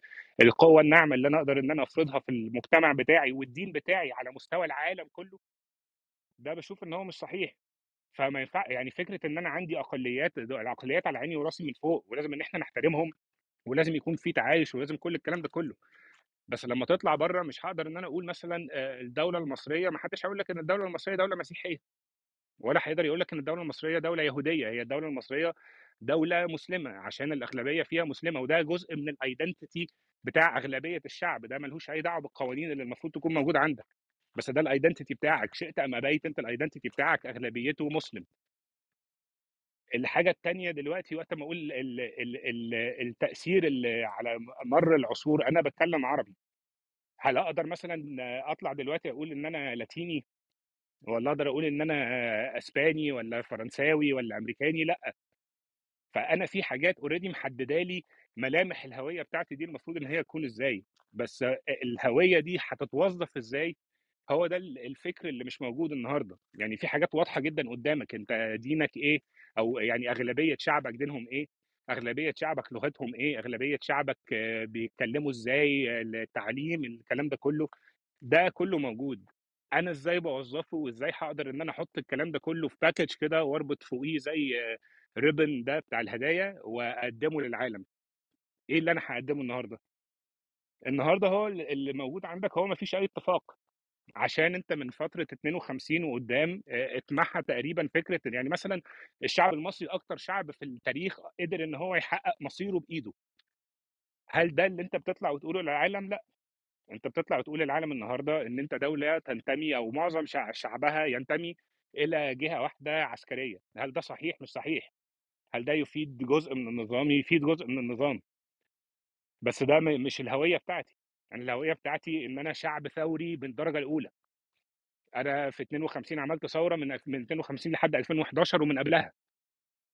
فلازم إن ال- الحاجات اللي هو الموضوع مش موضوع حساسية أنا مشاعر حد أو أي حاجة. الفكرة دلوقتي إحنا كدولة كمنظومة كلنا هنستفيد أكتر حاجة هنستفيد منها إيه؟ وأنا شايف النهارده أكتر حاجة هنستفيد منها إن إحنا نقدر نستغل الحاجات اللي موجودة عندنا كأغلبية ونقدر إن هو يتم توظيفها بشكل ممنهج في كل الملفات. وفي دولة عن دولة يختلف. يعني مش هروح يعني أروح السعودية أقول لهم حاجة وأروح آه، جنوب أفريقيا أقول لهم حاجة وهروح فرنسا أقول لهم حاجة وهروح المكسيك أقول لهم حاجة تانية. بس لازم إن أنا أكون فاهم الشعب اللي أنا بخاطبه ده محتاج يشوف مني إيه عشان أقدر إن أنا يكون ليا قابلية في في المجتمع اللي هو موجود فيه ده. عشان وقت ما مصري من عندي يسافر مثلا يروح دولة معينة ما يتقالوش أنت بتاع شيشة. لما يروح حتة تانية ما يتقالوش إن هو إرهابي. لما يروح حتة تالتة ما يقولش إن هو جاهل. فبالنسبة لي أنا لو دولة مهتمة بال- بالشعب المهاجر بتاعي ده أنا لازم إن أنا أكون أول واحد بي- بي- بيشكل الهوية دي وبيدافع عنها وبيقدر إن هو يعني يكتبها بطريقة كأنه شعر. يعني المفروض الناس لما تسمع المصري ده إيه الهوية بتاعته لازم إن أنت أكنك بتغنيها كده. مش فكرة آه والله إحنا مسلمين بقى وخلاص يعني ربنا يسهل فأنا بالنسبة لي ال ال الاختلاف آه، مش هيكون في إحنا إيه أعتقد إحنا كلنا عارفين المجتمع المصري ده مين بيكونه وأفكار اللي بتكونه والتوجهات اللي موجودة عنده. المشكلة عندي إن عندك ال- النخبة اللي كانت المفروض إن هي نخبة مش نخبة بقى فيسبوك وتويتر وال- والجو الرخيص اللي دخل علينا في آخر 15 20 سنة ده بس النخبة اللي كانت موجودة زمان اللي كانت قادرة بجد إن هي تفهم الشعب ده وقادرة إن هي تكون ال ال ال همزة الوصل بين نظام وشعب وقادرة إن هي تكون الصورة دي دي اختفت. فلحد ما أنت يرجع عندك المشهد اللي يسمح لناس ال- النخبة المتعلمة إن هي تقدر تتكلم في الموضوع ده وقادرة إن هي ت... ت... يعني تباكج الموضوع ده ب... بطريقة نظيفة هو ده بعدين اللي هيحقق لك كل الحاجات اللي أنت بتدور عليها أو ثلاث أرباع الحاجات اللي أنت محتاجها. بس الموضوع ما ينفعش إن هو يكون شخصي ما ينفعش إن هو يكون أنت شايف إن أنا أنا على فكرة أنا بحب كل الناس بس مش هينفع إن أنا أطلع النهارده وأقول إن إحنا آه، هويتنا كذا وأنا عارف إن ده مش مش مش هينفع أطلع أقول مثلا هوية المصري إن هو نوبي مع كل احترامي للنوبة وأنا بحب يعني النوبيين جدا بحبهم تقريبا أكتر من حسين فهمي شخصيا. بس مش هينفع إن أنا أقدر دلو- آه، مش هطلع النهارده وأقول إن المصريين نوبيين يعني أنا عندي نوبي مصري يعني وعندي مسيحي مصري. وعندي مسلم مصري بس الباكج اللي إحنا هنصدره ده بره إيه؟ ما ينفعش إن هو متقطع كده ما حدش. ما ينفعش إن أنت يكون أنا عندي ده وده وده وده واختار اللي يعجبك بقى وشوف إيه اللي يناسبك. بس. شكرا جزيلا. شكرا ليك يا أحمد والله ختمها مسك. هو علاقة حسن فهمي بالنوبة إن هو غنى في الأغنية بتاعت كل ما هي حبها بحلوها بمرة. أنا كنت عايز أشغل الاغنية بتاعت أفريقيا عشان خاطر أثبت إن إحنا أفارقة اللي بتاعت آه، ما أعرفش حد فاكرها ولا لأ؟ اللي هي بتاعت ونقولها تاني حد فاكر الأغنية دي؟ الأغنية دي بتفكرني بالحب بمصر جدا تجمعنا عمرو دياب. آه دي أغنية آه أغنية عظيمة وت- وتثبت إن المصري أفريقي. أنت طول الوقت بتثبت إن. المصري يعني إن إن المصري أفريقي. لأ أنا هختم بحاجة لطيفة جدا. آه الناس ممكن تمشي بقى من دلوقتي لأن هي لو مش مهتمة ان تسمع اللي إحنا هنشغله يعني هي هتقعد حوالي يمكن يا لهوي 14 دقيقة. لأ أنا هختم في في الوقت اللي ينفع فيه. أخيرا إحنا آسفين جدا للي حصل في الشات من شوية. وبنتسف معانا يعني؟ أه بس على رأي صديق وقعدت في الشات من شوية. الصراخ على قدر القلم مش عارف الصراخ على إيه والقلم على إيه.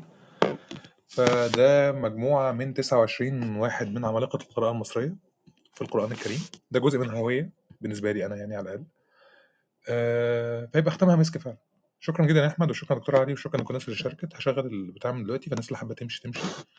وشكرا جدا ليكم.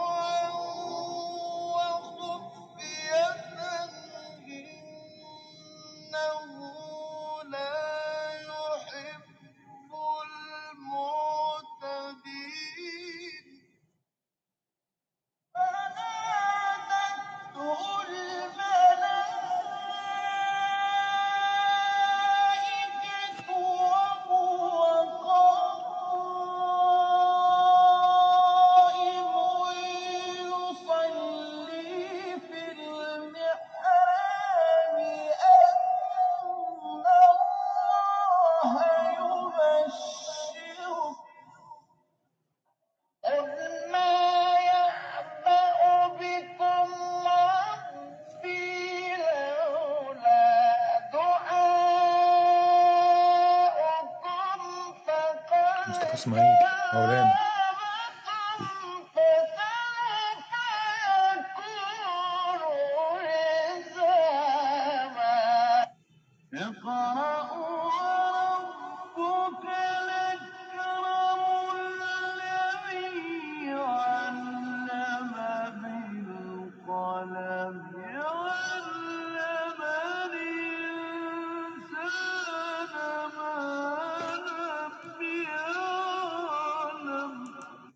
مهتم يسمع المقاطع كلها بقى ممكن يدور على يوتيوب. في حاجة اسمها عمالقة القراءة المصرية. القرآن الكريم آه، المصري بصوت المصري يعني من الحاجات العظيمة جدا اللي بتفهم واحد في الغربة. والله وصوت الأذان كمان والقرآن الصبح والمزيكا بتاعت تن تن تن تن بتاعت الراديو دي. شكرا ليكم كلكم. شكرا لكل الناس اللي يومكم زي العسل. ونراكم بعد كده. ال Linktree اللي فوق ده فيه قنوات اليوتيوب بتاعتنا الفيسبوك والانستجرام وأغلب الحاجات. والبودكاستات واليوتيوب ويعني ممكن بقى تسووا يسموها سووا follow و subscribe شكرا جدا ليكم سلام عليكم.